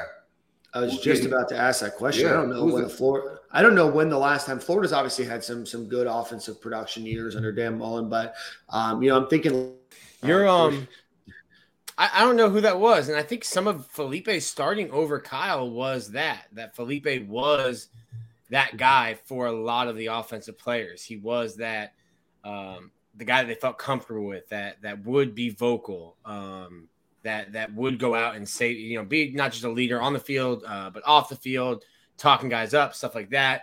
Um, But even with I mean, Kyle, T- Kyle was rah rah. Like when Kyle got into his zone, bro, like he, he got you seen emotions on the sideline. Like It took it took a little while. Like it didn't happen in 2019, but like last year, 2020, he started feeling himself a little bit, and I think he kind of grew into that. That so I, I didn't watch the film. I got to do my film study on his sideline celebration. So I'll get back- Yeah, I'll go off with you the- on that. okay, that'll be next week. Next week's episode.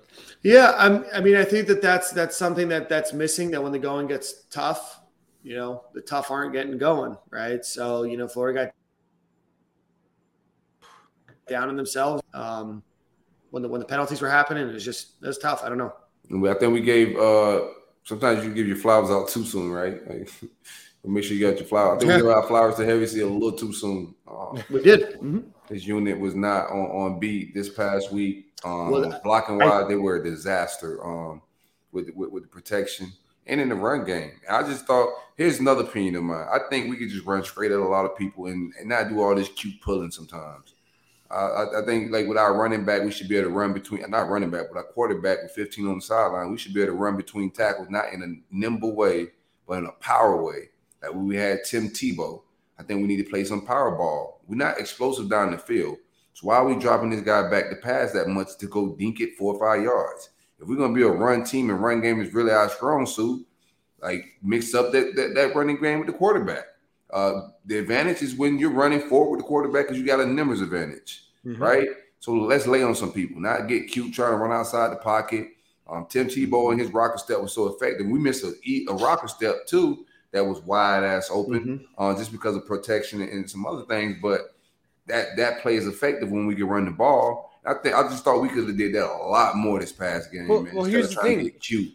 Chill and- out and with the rocker step. If you're not taking chill out with the rocker step. If you're not taking shots downfield, then what are you doing with that? Like you're gonna take a rocker step and then throw, you know, a, a three yard drag. Like what are we doing here? The- you know, when Tebow hit that, I don't think it's step, never, I think T Tebow rocker step is just a lean forward and get the business. That was just a cool, calm, collected rocker step that took a little bit too much time and then got him hit because the lineman lineman went holding up the pressure. But I just think he, t- he took too much time on that rocker step, bro. Yeah, he did. I, I want to evaluate that a little bit more. Uh, Pro Football Focus rated this Gators game the worst offensive line performance since the South Carolina game last year, uh, just as a whole, which is not good. Um, I don't know if you guys remember that South Carolina game, but that was bad. Uh, gave up a bunch uh, when it came to to hurries. They gave up. Uh, let's see, eight pressures, five hurries, three QB hits. Jean Delance gives up, you know, three pressures, two hits, uh, but just doesn't look good. They had a lot of issues. Um, you know, I, I, I don't know. They just they they really struggled, and I don't know. That was that was a rattling struggle, right? There was something that Mhm. rattled them in Kentucky. Nick, I know that you had talked about how excited they were before that game uh, when we chatted, and, and obviously the game sounded loud even on TV, but but they just didn't look like they were they were mentally there and mentally with it, as if they just thought that they could just you know waltz right in, which is you know what it I wa- thought was happen. it wasn't the it's it's not the crowd. I- I mean, it's a Yeah. it's a it's a cool stadium. It, it is really a cool stadium when you're walking up to it. If you've never been, it's a cool stadium. Mm-hmm. Being in there, um, cool atmosphere. Um, but it's sixty thousand people, dude. Like, Yeah. that's that's not you know making you shake in your boots. So you're probably not even. You probably could have gotten away with having the headset and just calling plays in. Like it's not that loud. Um, and, and Tate Casey, who was down the field, told me, yeah, no, it was it was a pretty good environment, but like it's not like playing in Death Valley in 2019. It's not like having to play, you know, when your opponent's playing the swamp. Like Alabama some, faced. some was up with all the false starts. Like was- maybe it's know. on maybe it's on Emory. You're doing you're doing this clap count. Um, I remember back when uh, when the Pounceys were were at Florida, Hevesy would have, and, and a lot of teams do. it, It's not just like a, a John Hevesy thing. You have the right guard literally looking over his shoulder, and the quarterback would give him a nod, right guard or left guard, and then they would turn around and they would tap the center, and, and it's like a true silent count. And the center would go like one Mississippi, two Mississippi, and then hike the ball. Um, you know, c- clearly when when your quarterback is clapping for the ball, and then four claps later the ball's not there, like hey, we got we got to change something. And Mhm. it happened three times in the first half. You should have made adjustments at halftime. You let it happen five more times. Um, you know, three three of those five were in the fourth quarter. Um, you know, with false starts. So no adjustments were made. And and I've sat here how many times on this podcast and, no credited them for making I just want adjustments. to be a bug or roaching on, the sidelines or fly on the wall, whatever bug you want to put in the room.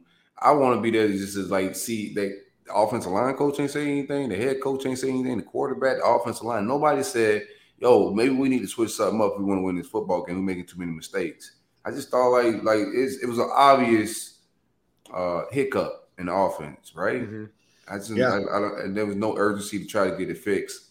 There was no urgency in any phase of the football game. Special teams, we need to learn the damn plays, the, the rules, like the phrase, not phrase, the Western shit that, that when he Mhm. when, when he touched the ball and rolled out of bounds, that was wild to me because he had no idea that that was a thing. Uh, and then even the, the, this special teams, this past game, it's just a goof show. Right. Well, they had that false start on the was it the left guard touching the uh, the center for being ready, you know, and didn't get Yeah. reset. And uh, I know Nick, you you uh, you mentioned that. Um, but just all in all, just it, everybody kind of seemed rattled. Um, the whole the whole game was weird, right? I mean, there were some weird penalties that were called and not called. Um, and one of the things that we haven't even talked about so far is is Anthony Richardson. I thought that his coming in was weird. I also didn't think that he looked as good as certainly as he did um, against FAU and USF, which you know I don't want to say is an indictment or not, but even even when he passed the ball, didn't necessarily look great. So, um, thoughts on Anthony Richardson, and you know, kind of where do you go from there? Did I thought he looked? I think he only played like six plays, but I thought yeah. on a couple of those runs he looked um, tentative. Timid. Yeah. yeah. So maybe he was hurt. Nah, I don't. I don't think it's a hurt thing. Um, I don't want to get into like my takes of his opinion. I, I just think the kid he, needs. He should have been playing more, uh, even if it was a few step uh, snaps. It just when he's coming into, there's no rhythm to it. Um, yeah. Dan Mullen is this two quarterback system. I've seen quarterbacks run a two quarterback system. Uh, maybe he figured out the one with Tebow and Lee, but I, it didn't look good with Emory and Trask last year, and don't look good mm-hmm. right now. Him trying to figure out the rotation of both guys. Uh, Nick, and he don't trust neither at this point. Was he out? Uh, so uh, either one of you was was when he got hit in the head the last or uh, hit near the head his last play of the game. No, he was fine. No, I know, but was that his last play of the game? Um, I'd have to go back and look because I thought that that happened in the second half, and I think that was his last play of the game. Not saying that he was like injured um, from that, but I'm on my desktop. I, I have my I have like all those like notes and stuff. That might yeah. be his last play. I think it was his last play. I was I was interested. I don't think that he played. I, I don't know if he was put in as good of a position to be successful. Um, I don't know if he's still injured. I don't know if he's nursing it. I don't know what it is, but the two quarterback system does not work with Dan Mullen at Florida. Period. It doesn't make sense to me. Um, I think I think so. I think that's what So said. Like, yeah, when when he was the OC with Leak and Tebow, you knew when Tebow was coming in. You could just like be listening to Mick Hubert and be like, "All right, well, it's third and one." You're like, "All right, well, Tim yeah, Tebow's coming in." Because Urban like, Meyer was in charge, probably. Urban wasn't in charge of anything over the weekend. Um, That's but, a fact. Um, oh, I got a good joke, but I'm not gonna say it. But yeah, I think I think a lot of that because Dan Dan Mullen is not like Urban Meyer. He's nothing like him. Urban Meyer is the guy kind of guy like he if he sees something work, he's just gonna keep dumb it down. Let's just do that because it works mm-hmm. uh, and it mm-hmm. makes sense. Like not cater to feelings. Um, a lot of things like even when we get down to the ten, I think just a bigger quarterback and going straight at people just makes more sense. But I know you want to talk about the running backs, Nick. Um, what, what's your take here? I know Dameon Pierce more carries. What else you got? I use your starter.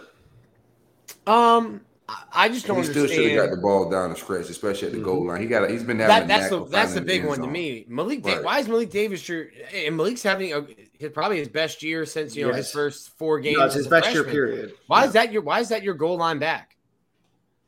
And, I think it might be because they feel like they can do more with him, like in terms of like catching the ball out of the back backfield and stuff like that. Point. I think Dameon Pierce has showed you enough that he can do that. That that he right. deserves it. Then Nay'Quan All Wright, then the a lot of people, and then Nay'Quan's catching slants. No, no, that's what I'm saying. Is like, uh, yeah, give Malik Davis. You're between the between the twenties, right? But but outside of that, Dameon Pierce ran hard. He played really well. He was your best running back by far. In front. Okay, well, whatever you whatever they think is their best option down in the red zone is not working because Florida's 13th in the SEC in, in red zone offense. So which is crazy when, when it's when it's when, when it's running, you know, when you've got a 240 pound quarterback and, and you instead you're running a 190 quarterback between the tackles uh, against a nine man box, um, or when you're not putting your your best running back and the guy who came out in the first quarter running like his hair was on fire and, and he gets the same amount of carries um,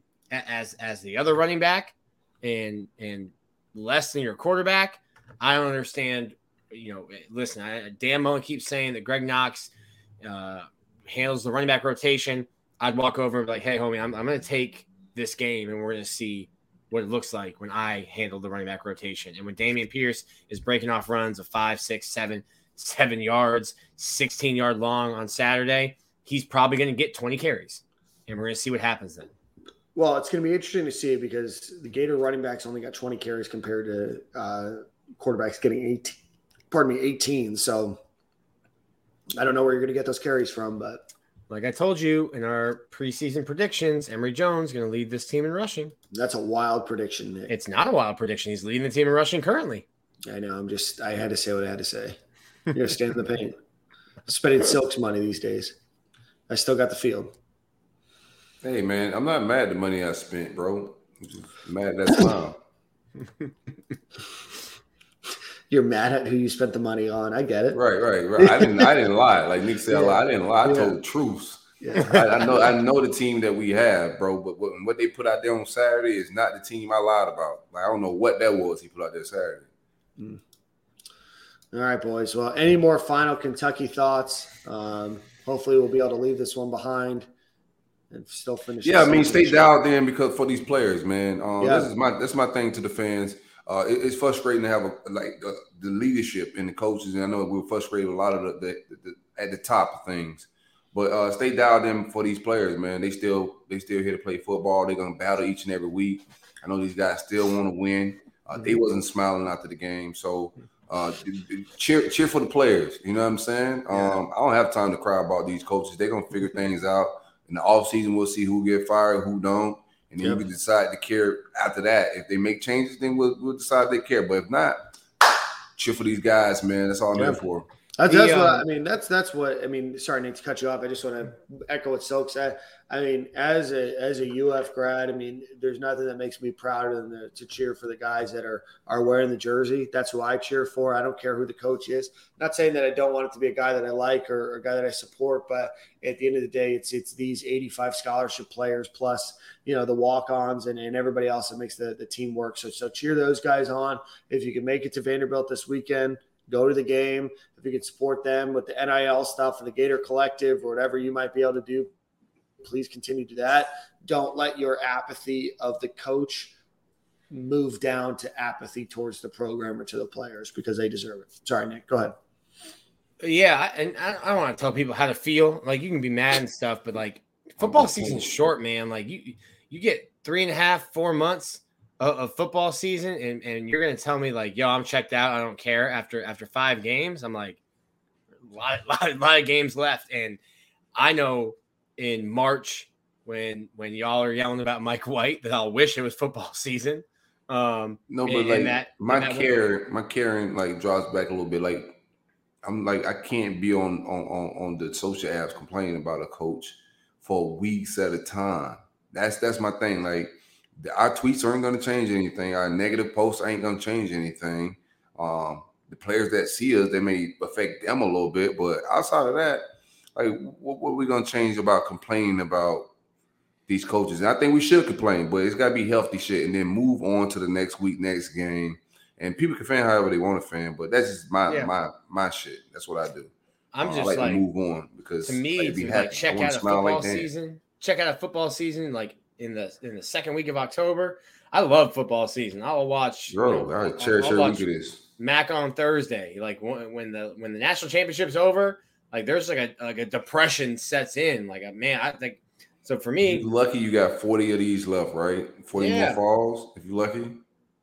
That's a, forty. that's The way the way the way Dan and I were living when he was in Gainesville, but there, we didn't not forty more falls. Yeah, give me up to maybe age 40. So hey, I'll be. No, I ain't talking about going to the games. I'm talking about like No, Like, I yeah, no, no, neither are we. I'm just talking about being alive, six feet above ground, five eleven on a good day.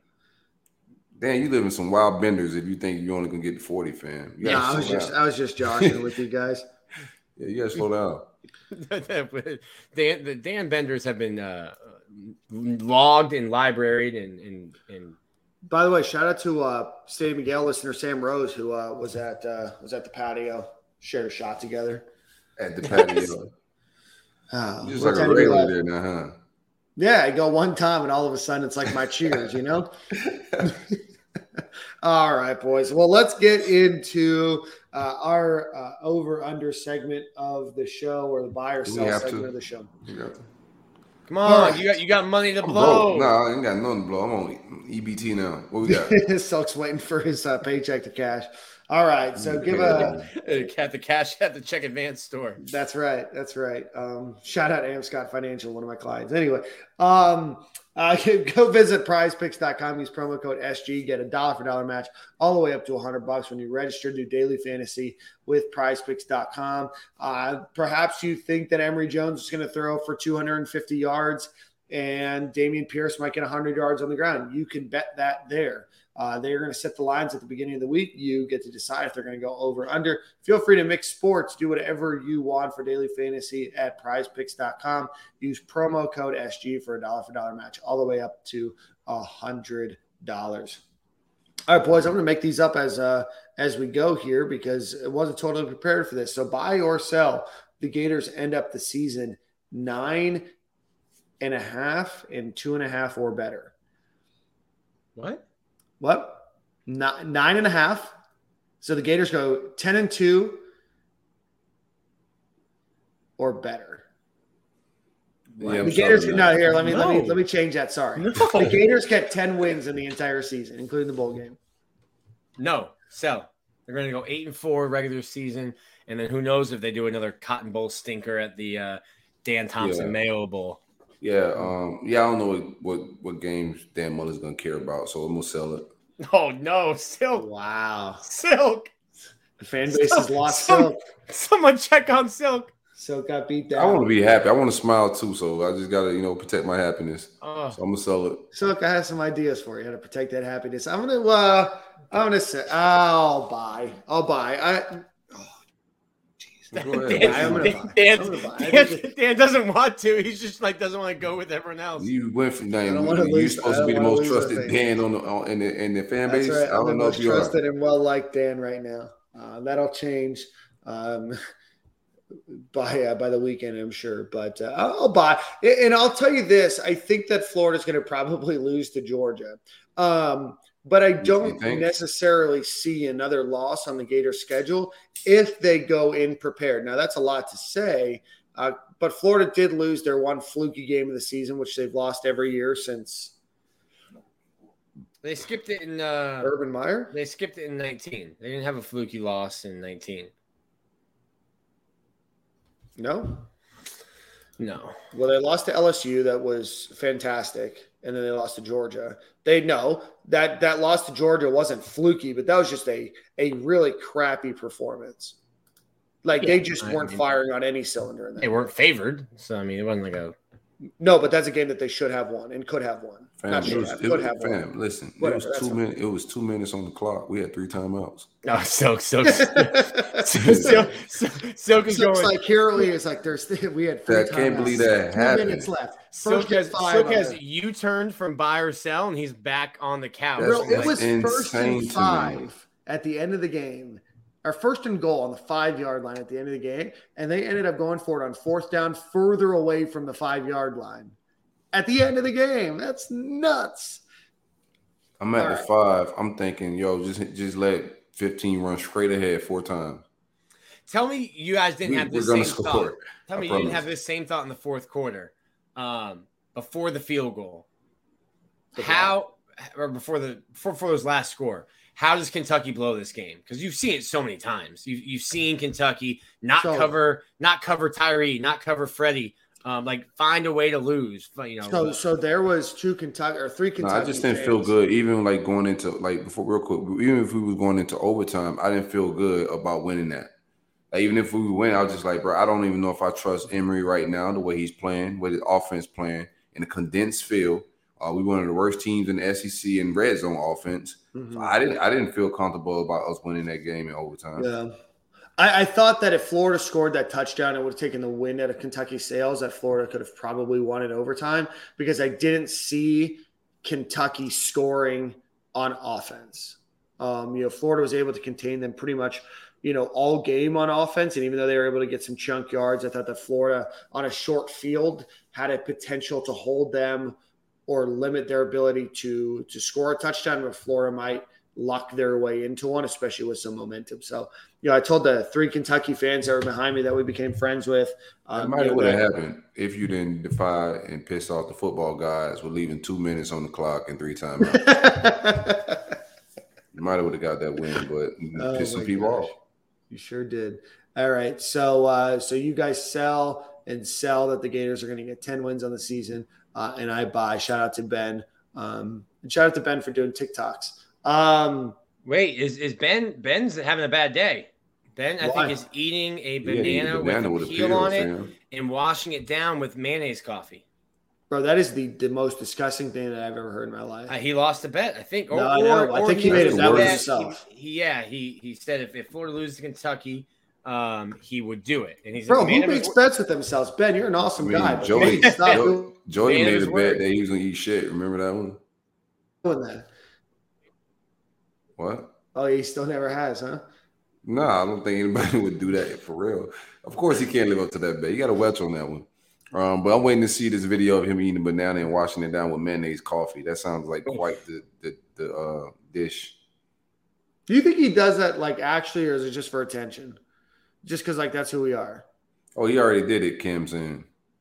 Well, no, I mean, but like Will Levis, do you think he actually eats a banana with the peel on? Do you think he actually puts mayo in his coffee? Somebody does that? Like who does that for the first time? Yeah, that's that's who. That's why he said he did it because that the Kentucky quarterback does it. We lost to a guy that eats banana peels and mayonnaise coffee. yeah, sure, Yep. sure did. We sure did. We got to And fire he, uh, somebody. we gotta gotta fire fire somebody. somebody. Yeah. I don't care. who. Yeah. That's enough stipulations for Soak to break out the old uh, the old cash out check. Um, all right, buy or sell that the Gators get 200, 300 yards rushing against Kentucky or against Vanderbilt. Pardon me. That's a lot. Uh, buy. I'll buy it. I'm Yeah, so selling it, for- bro. Forward on the season's 400, Oh. 363, 244, 283, and then 171. We can't have nice things. I'm selling it. That was their first Those game since that was their first What? game since Tennessee last year that they didn't average at least. Uh, oh, I'm sorry, against Alabama too. Um, first regular season game since Tennessee that they didn't average uh, at least five yards a carry. Um, I'm going to buy. I think Vanderbilt is terrible, um, just absolutely atrocious uh, as a team. Um, all right, boys. I want to. I want to get. morale. I want to get this. Um, and I just want to make sure before I do this that that I have my numbers um, correct. Uh, right now, yeah, right now Zach Carter has Five and a half. five and a half sacks. His sack record, I believe, is 13 and a half. Am I correct, Nick? Uh, Yes, Florida's yeah. sack record? Yeah. It's either 13 or 13 and a half. We'll That's just lot. say we'll say 13 and a half. Buy or sell, Zach Carter gets 13 and a half sacks on the season. I'm selling it. That's a lot. Yeah. I mean, he's on his he's on his way. He's on pace.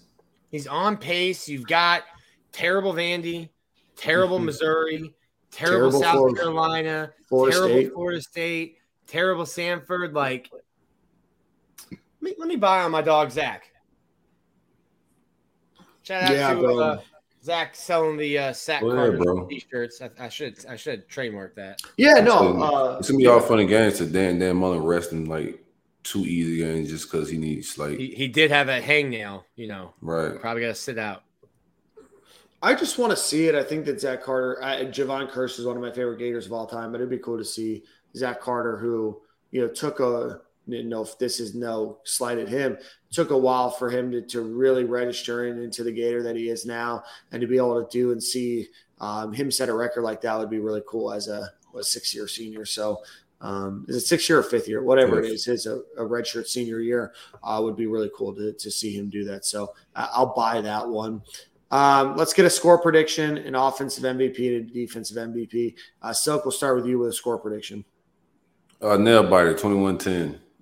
oh. Oh no! Ah, Silk, Silk, Bro. Silk, buddy. Not in the vibes, bro. I- I The man need- smiling leaving the field. He he went halftime with two minutes on the clock and three timeouts, bro. Like, I'm not like feeling it, man. Yeah. This is like egregious football.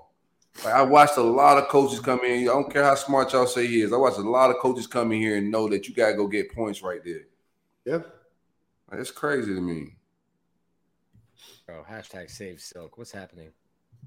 What's happening here? 21-10. What you got? when, when they, what you? My lord. Not the punt, the punter, the punter got it in his thing. The punter was doing his thing. The punter and the defense kept us in the ball game. Shout out to them boys, man. A bunch of booming onions, right, Nick? Oh, the booming onions. Oh man, his mom. I tweeted something about him, and his mom tweeted at me in some Australian slang that I had to like look up in an Australian Urban Dictionary. Um, but I felt like I had arrived. Australian Urban Dictionary. I just made that. There Up. is no such thing. I'm just trying. I'm just trying to make you feel better, Corey. I, I, you got me worried about what's happening over there right now. No, you should be worried about the two minutes and three timeouts. I'm fine. I'm That's not. the real concern. I'm just. wor- I'm just waiting for in-person interviews to happen again. Like he got a, veteran quarterback that he don't trust, and then a phenom that's in behind him that he won't play. That's egregious in the football world. Like something's wrong with all of that. Don't, don't look at me like I'm stupid. 2110 was that 2110 Vandy or 2110 Florida? Oh no, we're winning the game. I'm not. Okay. I'm not insane. I still love my guys, but you know we got conservative Dan. He may just want to keep it close with Vandy. High I'm gonna plays go with Georgia. 45-3 Florida. I'm gonna go. Chris four- Chris Lee did say they have a good kicker, right? I don't think, know You who think their they'll come kicker prepared is. for this game? 45 is a lot. Was he not on their team last year? Uh no, that was the the the girl, the Right, soccer that's why I'm asking. I can't mean, it's remember no her offense to the name. girl. I'm just asking because she had to join the team and all. Not her. Yeah, I think they I think they I don't know, who knows. It's Vandy. Yeah, uh 45-3. I the did. offensive line. Did you say like Chris Leak said they had a good old. kicker? Chris Lee. Chris Lee, Oh, the Chris guest that we had I'm on sorry, 20 minutes ago. Sorry, I I think we've we've said Chris Leak's name more this podcast than Chris Lee's name. Sorry. Uh, I'm gonna go. I'm gonna go 48 to three. I feel like we're playing the price is right with me there. No, I'm gonna go 43 to. I'm gonna go 43 to 10. I think that uh, we give up a, a goofy touchdown. 48 to 10. All right. So offensive MVP. Ah, Let me go Dameon Pierce, man. Just Yeah. keep it simple, plain. Dameon Pierce. King. Nick. I wouldn't call it wide receiver if I were you, Nick. Yeah. Um, it's gonna be Emory Jones. Gonna Hmm. lead the team in rushing, passing, get in the end zone three, four times. Bro, we turned into Navy Army. I mean, I mean that's listen. Dan's gonna go out there. Emory's gonna be faster than everyone on defense. He's gonna run the ball 15 times. Dameon Pierce gonna get four carries.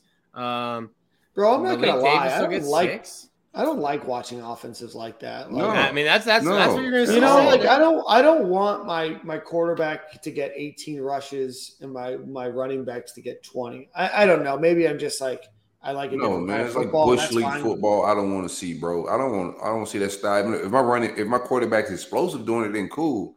But if we just three yard in the cloud of dusting for these little scamper plays, trying to move the sticks, nothing explosive, nothing, nothing drawn up. Like I don't know, bro. It's just like no imagination to none of that. Right. It Well, wasn't stretching think- the football field. Like we played in a box. You made the defense like job easy. Never at, at no point in that game a defensive back felt threatened or, or had their heels or their cleats in the in, in, in the dirt. They play on their No. toes. It's it's nuts because last year Florida made one of their DBs retire after the game, and in this oh. game, He might have came just- back. His what- he, his what's his saw, he, He jumped- he he watched the game in- last week. LSU He was like, "Damn, I should have been there." Yeah, he jumped Yeah. in when they when they rushed the field. He was with with everybody. He's like, Can I he get was back with on Waka? Flocka Flame. Fuck it. You, you guys saw to Waka was on the field. Yeah. I'm not gonna say Kentucky. They're not a Kentucky that we grew up watching, but that team was not a good football team. We had we were the better team. We should have won that game. And him, we just talking about the smiling, but for Dan Mullen to come out his face and saying that he wasn't out coached because of some yards, like, what are we talking about? You was out coached, fam. You lost the game. You got out schemed. Bro, I might need to like slide on on the low, slide silk the uh the Zoom the Zoom link after the next loss. Yeah, I could see Steve Orlando calling your name and all of it, or Steve McLean, sorry, and then all of a sudden Silk's face pops in instead. Yeah, I got questions. yep. yeah, real quick, real quick, real quick. he, he comes with 37 questions. Yep, Dan. Uh, No, I you have 37 timeouts this game? Because you've refused to call one for the last four. I just don't, I don't know if they roll over like there's no rollover timeouts, my guy. Um, taking them to the locker room does not get you points. I don't know what you plan on doing those three timeouts, but next time if you have time and timeouts, because that's what they, that's what you do with the timeouts. You use those timeouts to try to get your team down the field. If you have a quarterback that you don't trust to run a two minute offense, you need to look yourself in the mirror, like Michael Jackson says. I talk to the man in the mirror, because that's on you, partner. Woo.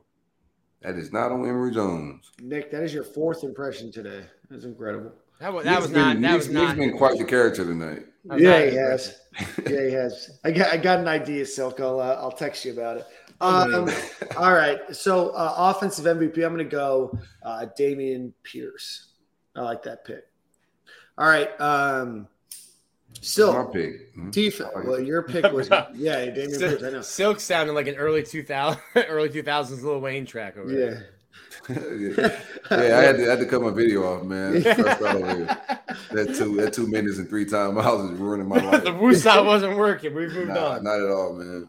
Uh, so give me a defensive MVP. Oh, shout out to uh, Jason Marshall. I thought that was his best game. Oh Yeah. man, shout out to the young boy, man. He came to play some football. Uh, that wide receiver that Kentucky has, I'm forgetting his name right now. Uh, he can play some Mullen. football. Uh, Marshall came to play some football as well. He's a phenom. That's why you need the five stars. Because if you so happen to be missing your All American, you can slide a five star freshman out there that just has the ability to run with uh, all SEC type talent. Um, so that's why you go recruit the big dogs. Shout out to Jason Marshall. Great game. Yeah. Great game. Uh, so who do you have as your defensive MVP? Uh, defensive MVP. I'm just gonna go in the trenches because that's the safest bet these days. So I'm gonna get Gervon Dexter. Um, his coming out party. He's smashing things down the middle like Donkey Kong. Uh, do some violent things. So give me Gervon Dexter. Um, I'll go Zach Carter. I picked him to get what seven more, at least seven more sacks. Hopefully, I can get a couple on Oh, you Saturday. ain't heard about this Ressie about to take. That's all. Zach Carter would have played, but he had tutoring, so he decided not to on Right. Saturday. Zach Carter, Zach Carter had a Gator Collective event that he Had an ear infection. Um, he had an ear infection. Had a ringworm. Uh, uh, Jeez. yeah. probable. Um, uh, for the defense, I, I like those picks. Um, by the way, I thought Travis Johnson played his best, best game too, and Amari Burney. Now that I'm looking at the uh, the playlist here, um, I'll go with. I don't know. There's no. I don't know. I think they dominate. We'll go with. uh ain't that many safe bets. Let's Oh, go, like-. Shout out Tyrone. He came in smacking shit, man. Yeah, he did. Tyrone Hopper. my So God. I'll go. Spirit animal player of the week is Tyrone Hopper, uh, for sure, man. Uh, Silk Spirit Animal of the Week. yeah, that's right. That's a, that's a segment. I like that. Yeah, I like that. Tyrone Um, smacking shit. Are you guys surprised? I'm just looking at. Uh, I, I know the answer is probably going to be no, so I don't know why I'm asking. But are you guys surprised that uh, Princely Umanmielen and Khris Bogle are not playing? Man, Bogle, Bogle sent out some. You know, they, the kids get uh, busy on the socials once they don't get no playing time. So you got to watch the socials. Um, Bogle was my my my my guy. I thought was gonna have a coming up party this year. I don't think he's playing bad, but Brent Cox is playing very well. Hmm. Um, but you got to know how to man, manage these uh, rosters as well. That's the thing. Nick, No, I don't think I'm surprised. Good analysis. All right. Well, still. uh, Nick Just- got the takes, man. That was yeah. it. No, Nick, I appreciate you coming Yeah, every yeah. week. Bro, so I'm I'm can just here for out. some impersonations and and that's it. All right. Well, Silk, uh, let's get into the Manscaped ad read. I shot to Manscaped for uh, another three months of getting to hear this uh, this ad read. So, Silk, Right. take us home. Man, life's all about preparation, man. Um, you gotta you gotta prep them balls for the big game, right? Uh, ball deodorant by the great folks at Manscaped is the number one need and want and and man care that every man should have. Look good, play good, feel good. All that's the same thing, same accord. Get some ball deodorant. Get the lawnmower 4.0. Keep them things shaved, clean, crisp. Take care of them family jewels. Coupon code SG at checkout gets you 20% off and free shipping. Mm. and it's holiday season time. Uh, Ladies, if you're listening to the show, or fellas, you can buy your grandfather or your father a nice lawnmower 4.0. Um, clip them grays on up. Mm. A Coupon code SG at checkout for 20% off. That's a hell of a Uh, visual to end this show. So I'm trying to help the people out, you know, provide some laughs, a little comedic break from real life pain. Uh, we lost a Kentucky fam. mhm, That's just something I can't get used to. So mhm. gotta laugh through it. all right. Well, end of the show. For some reason, my song didn't get played last had week, which is Three okay. timeouts in two minutes. Some- And a quarterback that's almost 30 that we don't trust. Like I just think, bro, you just got veteran guys, bro. You gotta be able to trust your veteran quarterback with two minutes and three timeouts, dog. Like this is big boy football, man. You're not playing, it's not high school, dog. Hmm. Well, Silk, I'm not sure You're if he'll make or something. Silk's in a padded room, sitting down, clutching his knees to his I know. chest, just going back and forth, muttering the same things gotta over. I gotta Two go hug my minutes, kids. three timeouts. Yeah, you gotta go after the game. He doesn't care. Silk's gonna Kentucky go hug the dog, things that are important to him. Yeah, man, I gotta do things. I gotta I won't just smile like that. well, Silk, why don't you take us out with the uh, song of the week? Ain't no sunshine. And I was just playing. when it all falls down, Kanye West. Yeah. All right. Um let me do you look, do y'all listen to problem? Let me get some problem. Problem. Um we get top of the top. by Speaking young of guy named problems, problem. three timeouts, two minutes. Right. Mhm. It's a Uh, great, great morning tune to add to your morning uh, repertoire. Top of the top. It's a morning jingle um, from the great guy named Problem from the West Coast. Uh, same corner, same time, fellas. Same corner, same time next week, boys. See you then.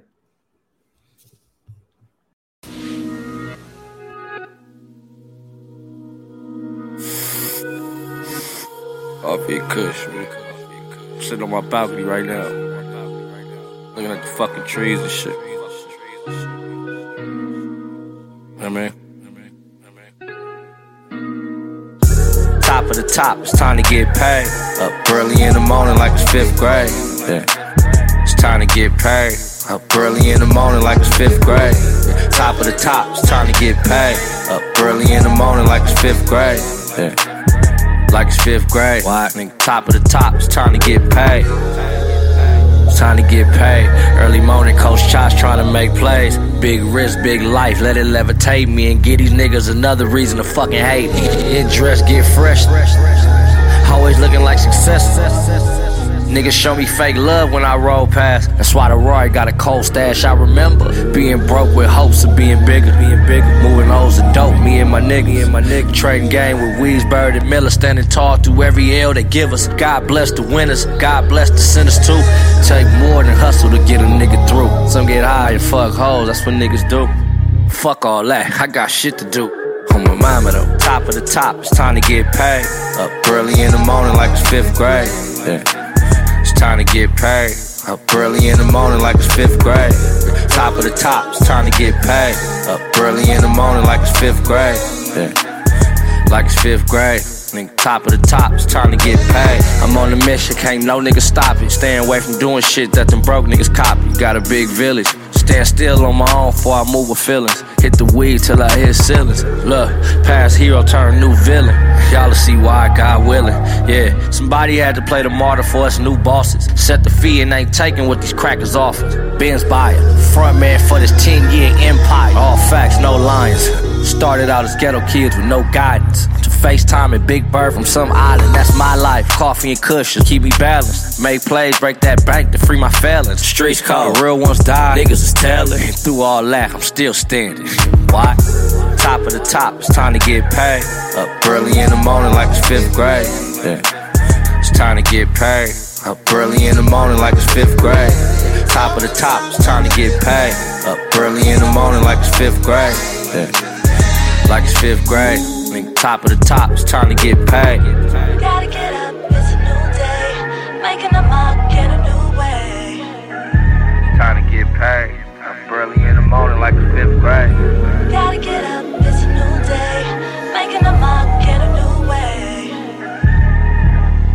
Top, top, top, top of the top. It's time to get paid.